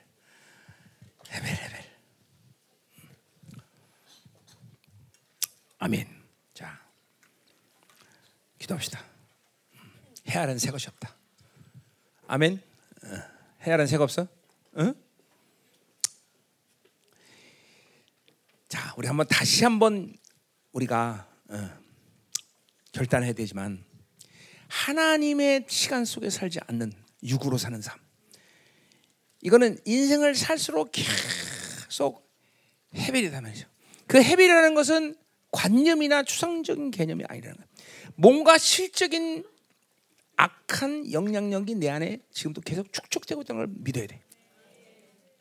그러한 삶을 계속 살면서 인생의 끝에 가서야 아유 진짜 인생은 헤벨이구나, 아니면 어떤 인생에 문제가 생겼을 때 그것이 헤벨이었구나, 아유 그렇게 산 소용없네, 암이나 걸려야 인생이 이게 멈춰야 되나, 이게 아니란 말이죠. 우리는 영생을 하면서 하나님의 영광을 보면서 그 모든 이 세상의 시스템, 육으로 사는 시스템이라는 것은 나에게 계속 헤벨의 인생을 살 수밖에 없다는 것을 직시해야 돼, 직시. 그래서 그 영향력도 우리는 이제 완전히 벗어날 수 있어야 돼요. 그것이 세상이든지, 그것이 사람이든지, 그것이 어떤 물질이든지, 어떤 관계든지 내가 육을, 영을 해결하지 않은 상태에서 관계하는 모든 것들은 헤벨을 끝날 수밖에 없어요. 부익하고 일시적이고 허무하고 부조리하고 불합리하고 이런 모든 것이 헤벨이다, 헤벨. 응? 이제 우리 열방의 성도들은 이 영적인 눈을 떠야 돼. 응. 완전히 떠야 돼. 모든 미혹이 다 가셔야 되고, 내가 육으로 사는 모든 이 고리들을 싹 풀어내서 하나님의 통치 안에 살아야 된다 말이죠. 아멘. 자, 하나님, 오늘 이 시간 하나님 없는 모든 것은 헤벨의 헤벨인 것을 들었습니다. 하나님 아직도 우리 열방교 성도들이 아직도 그런 헤벨적인 탐욕과 그리고 하나님의 통치가 아닌 자신의 중심 속에서 자기의 방식으로 자기의 힘으로 수고하고 애쓰며 이런 다람쥐가 책박이듯이 날마다 계속 이렇게 하나님을 향한 영광스러운 삶을 향해서 달려가는 것이 아니라 계속 다람쥐가 되어서 사는 그런 인생들이 아직도 있다면, 이 전도서를 통해서 이 모든 헤벨을 해결할 수 있는 놀라운 은혜를 허락해 주시고, 이제 새로운 시즌의 문을 활짝하는데 열방교로부터 스가랴 5장의 예언처럼 하나님 이제 바빌론이 분리되는 놀라운 시즌 우리를 축복하여 주옵소서. 오늘도 하늘의 문을 활짝, 새로운 시즌의 문을 활짝 여시고, 오늘도 내 안에 있는 육성이 그리스도와 함께 십자가에 못 박혀 죽었나, 이제 그런즉 내가 산 것이 내 안에 그리스도가 사신 것이라 말한 것처럼, 오늘도 내가 사는 인생을 이제 멈추게 하시고 하나님의 통치에서 주님께 살아주는, 성령께서 이끌어 가시는 영의 삶을 살 수 있도록, 영생의 삶을 살 수 있도록 통치하여 주옵소서. 이 시간 하나님 기도할 때 하나님의 나라의 영광을 보게 하시고, 본향의 영광을 보시고, 하나님이여 육으로 사는 삶을 이제 즉각적으로 처분할 수 있도록 하시고, 내 안에 이런 모든 삶들이 분리되는 놀라운 하나님이여 은혜를 허락하여 주옵소서. 오 하나님, 이 시간 기름 부어 주옵소서. 다 같이 기도합니다. 더 임하소서.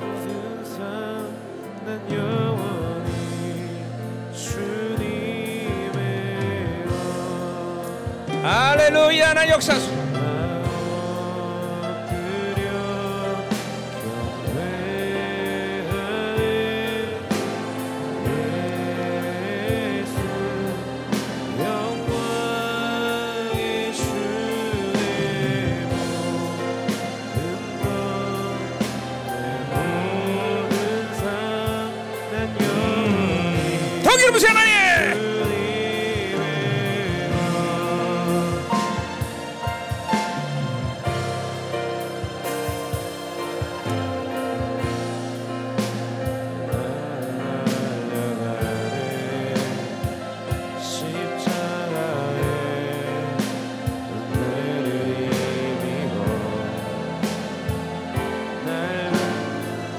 할렐루야. 자, 우리 오늘 특별히 우리 아직도 이 우리한테 이 역사하는 유골부자권의 이 미혹들 이거를 축사하면 좋겠어. 응?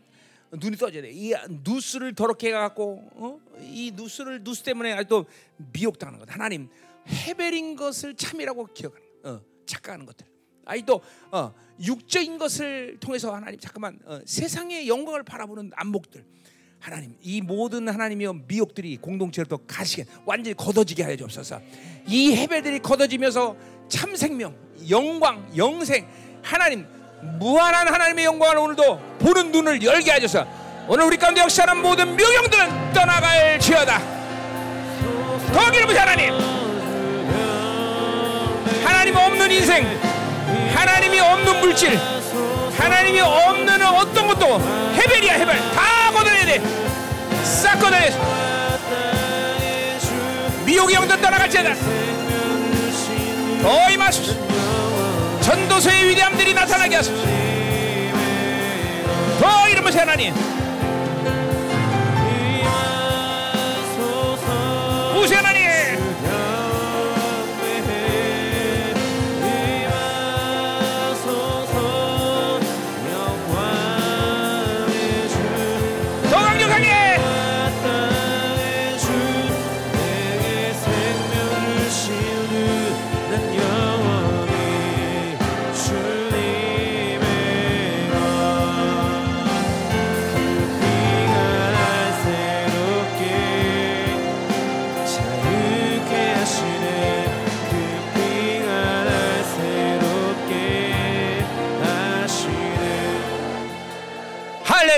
여러분들 눈을 떠야 됩니다. 여러분 보세요.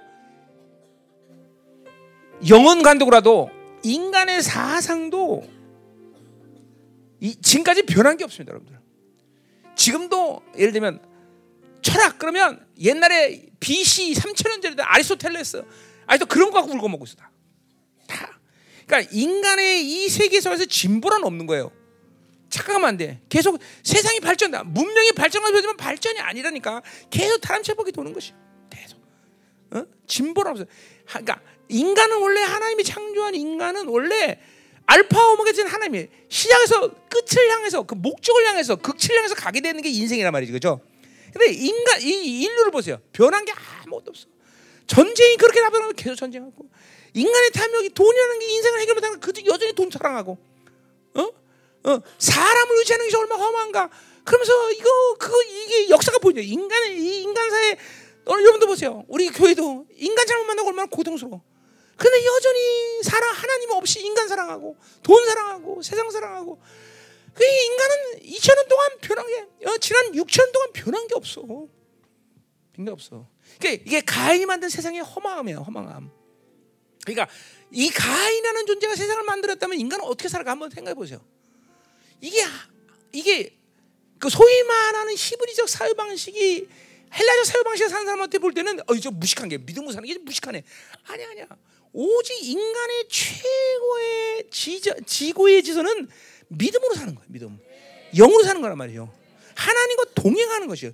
그것이 가장 아름다운 삶이고, 그것이 가장 복된 삶이라는 것이죠. 근데 잠깐만 육으로 살면 이게 안 보여. 그리고 계속 육이 주는 수고와 애씀과 열심히 노력하면 돼. 이걸로 살면 인생이 행복해진다고 보장받는 착각을 한다는 거죠. 응? 그러니까 여러분이 자식을 키우래 우리 다 자식을 키우는 것도 마찬가지야. 자식을 무조건 잘 먹이고 그냥 열심히 학원 보내고 공부시키고 바빌론 요구하는 시스템대로 잘 시키면 이 아이는 행복해질 거야. 그게 여러분들의 착각이라니까. 믿음으로 키워야 돼. 영으로 키워야 돼. 진리로 키워야 되는 것이 여러분들. 응? 응? 이건 잠깐만 이런 착각들이 이유로 사는 미혹들이 여러분은 여전히 바벨론을 키워야 돼요. 아직도 그래, 아직도. 응? 아직도. 응? 그리고 하나님 없는 새끼들을 만나. 하나님 없는 인생을 살려고. 철저히 하나님을 살게 만들어줘야 돼. 철저히 믿음으로 살게 해야 돼. 응? 하나님의 영광을 보게 해야 돼 말이죠. 그렇죠? 영생을 해결하는 인생이 가장 먼저 중요. 여기서 시작하는 거예요. 여기서. 그렇지 않을 때 죽음의 끝에서야 인생이 해별이다 느낄 때는 그때 때가 늦은 거야. 때가 늦은 거야. 아멘. 자, 이번 전도서를 통해서 우리는 이 하나님이 없는 육으로 사는 모든 삶의 고리들을 다 끊어내야 돼. 그것이 사람이든, 그것이 세상이든, 그것이 물질이든 뭐든 싹 다 끊어야 돼. 그렇죠? 그리고 이제 정말로 초대교회가 했던 이 영광. 하나님으로만 사는 것이 가능하구나. 하나님으로만 사는 것이 가장 복되구나. 하나님으로 사는 것이 가장 영웅되구나.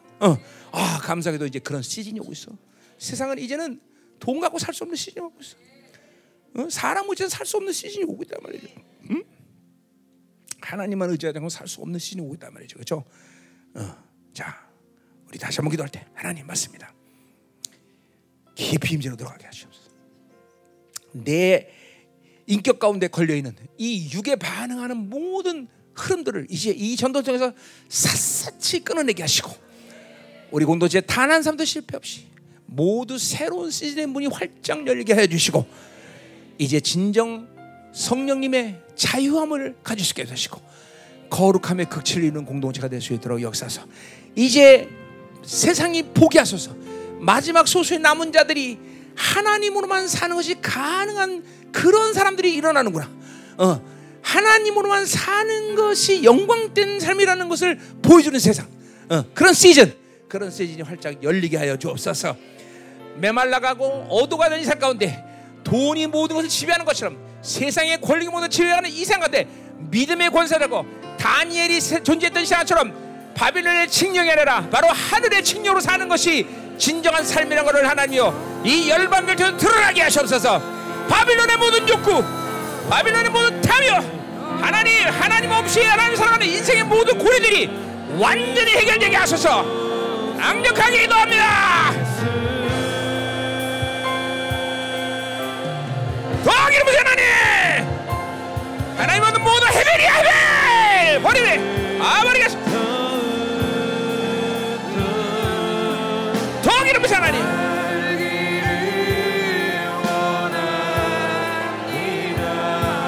주마 주 임재 안에서 영리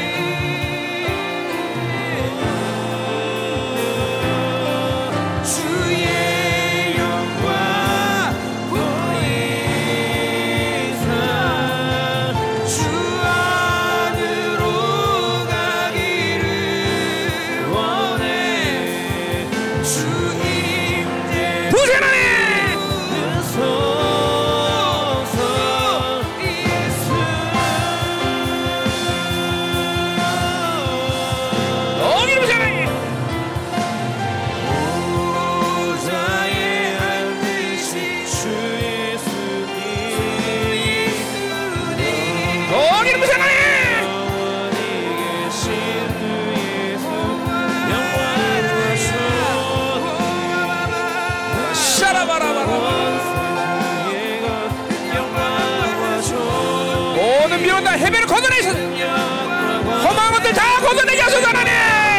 진정한 영광을 보게 하시고 새로운 역사가 일어나게 해서 창조의 능력이 회복되게 하소서. 하나님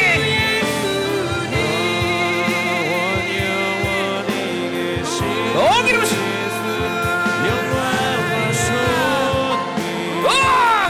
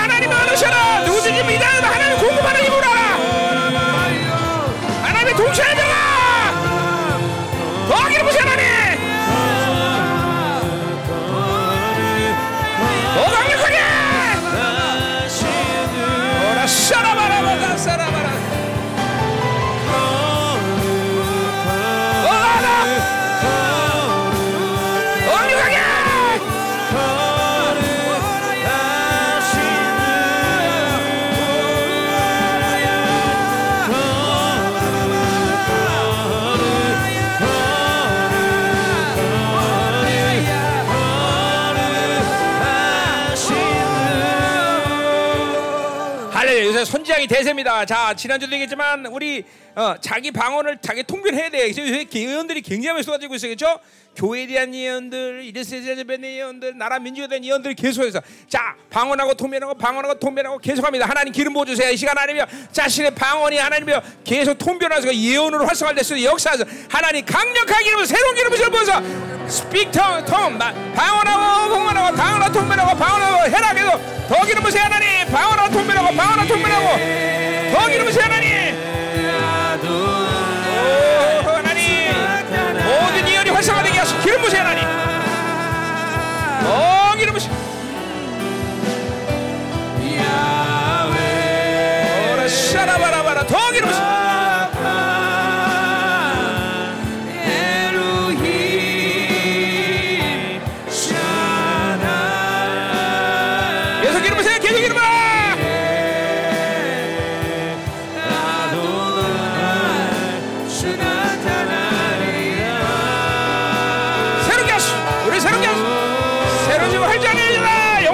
영의 사람들 초대교회 영광을 완전히 회복하게 하소서 하나님. 초대교회 영광을 완전히 회복하게 하소서 하나님. 새로운 시름을 활짝 여소서. 오라샤라바라바라디아라샤 야외 라파 엘로힘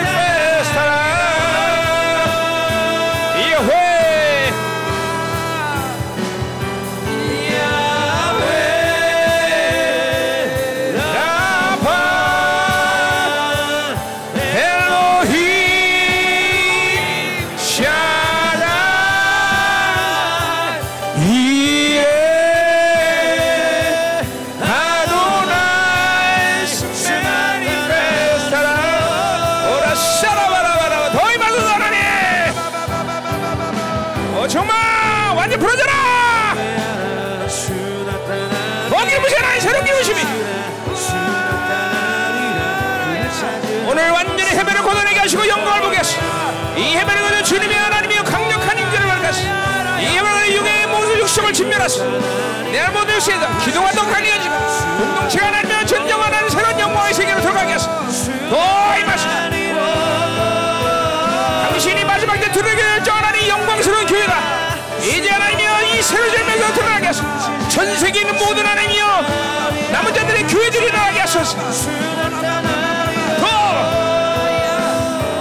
라샤다바라바라바라 정말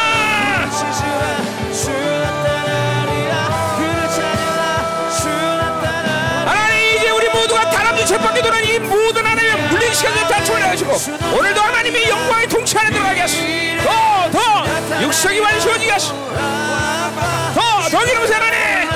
더 강력하게 새로운 기름으심이 정말 풀어져라 완전 풀어져라 더 라샤라바라바라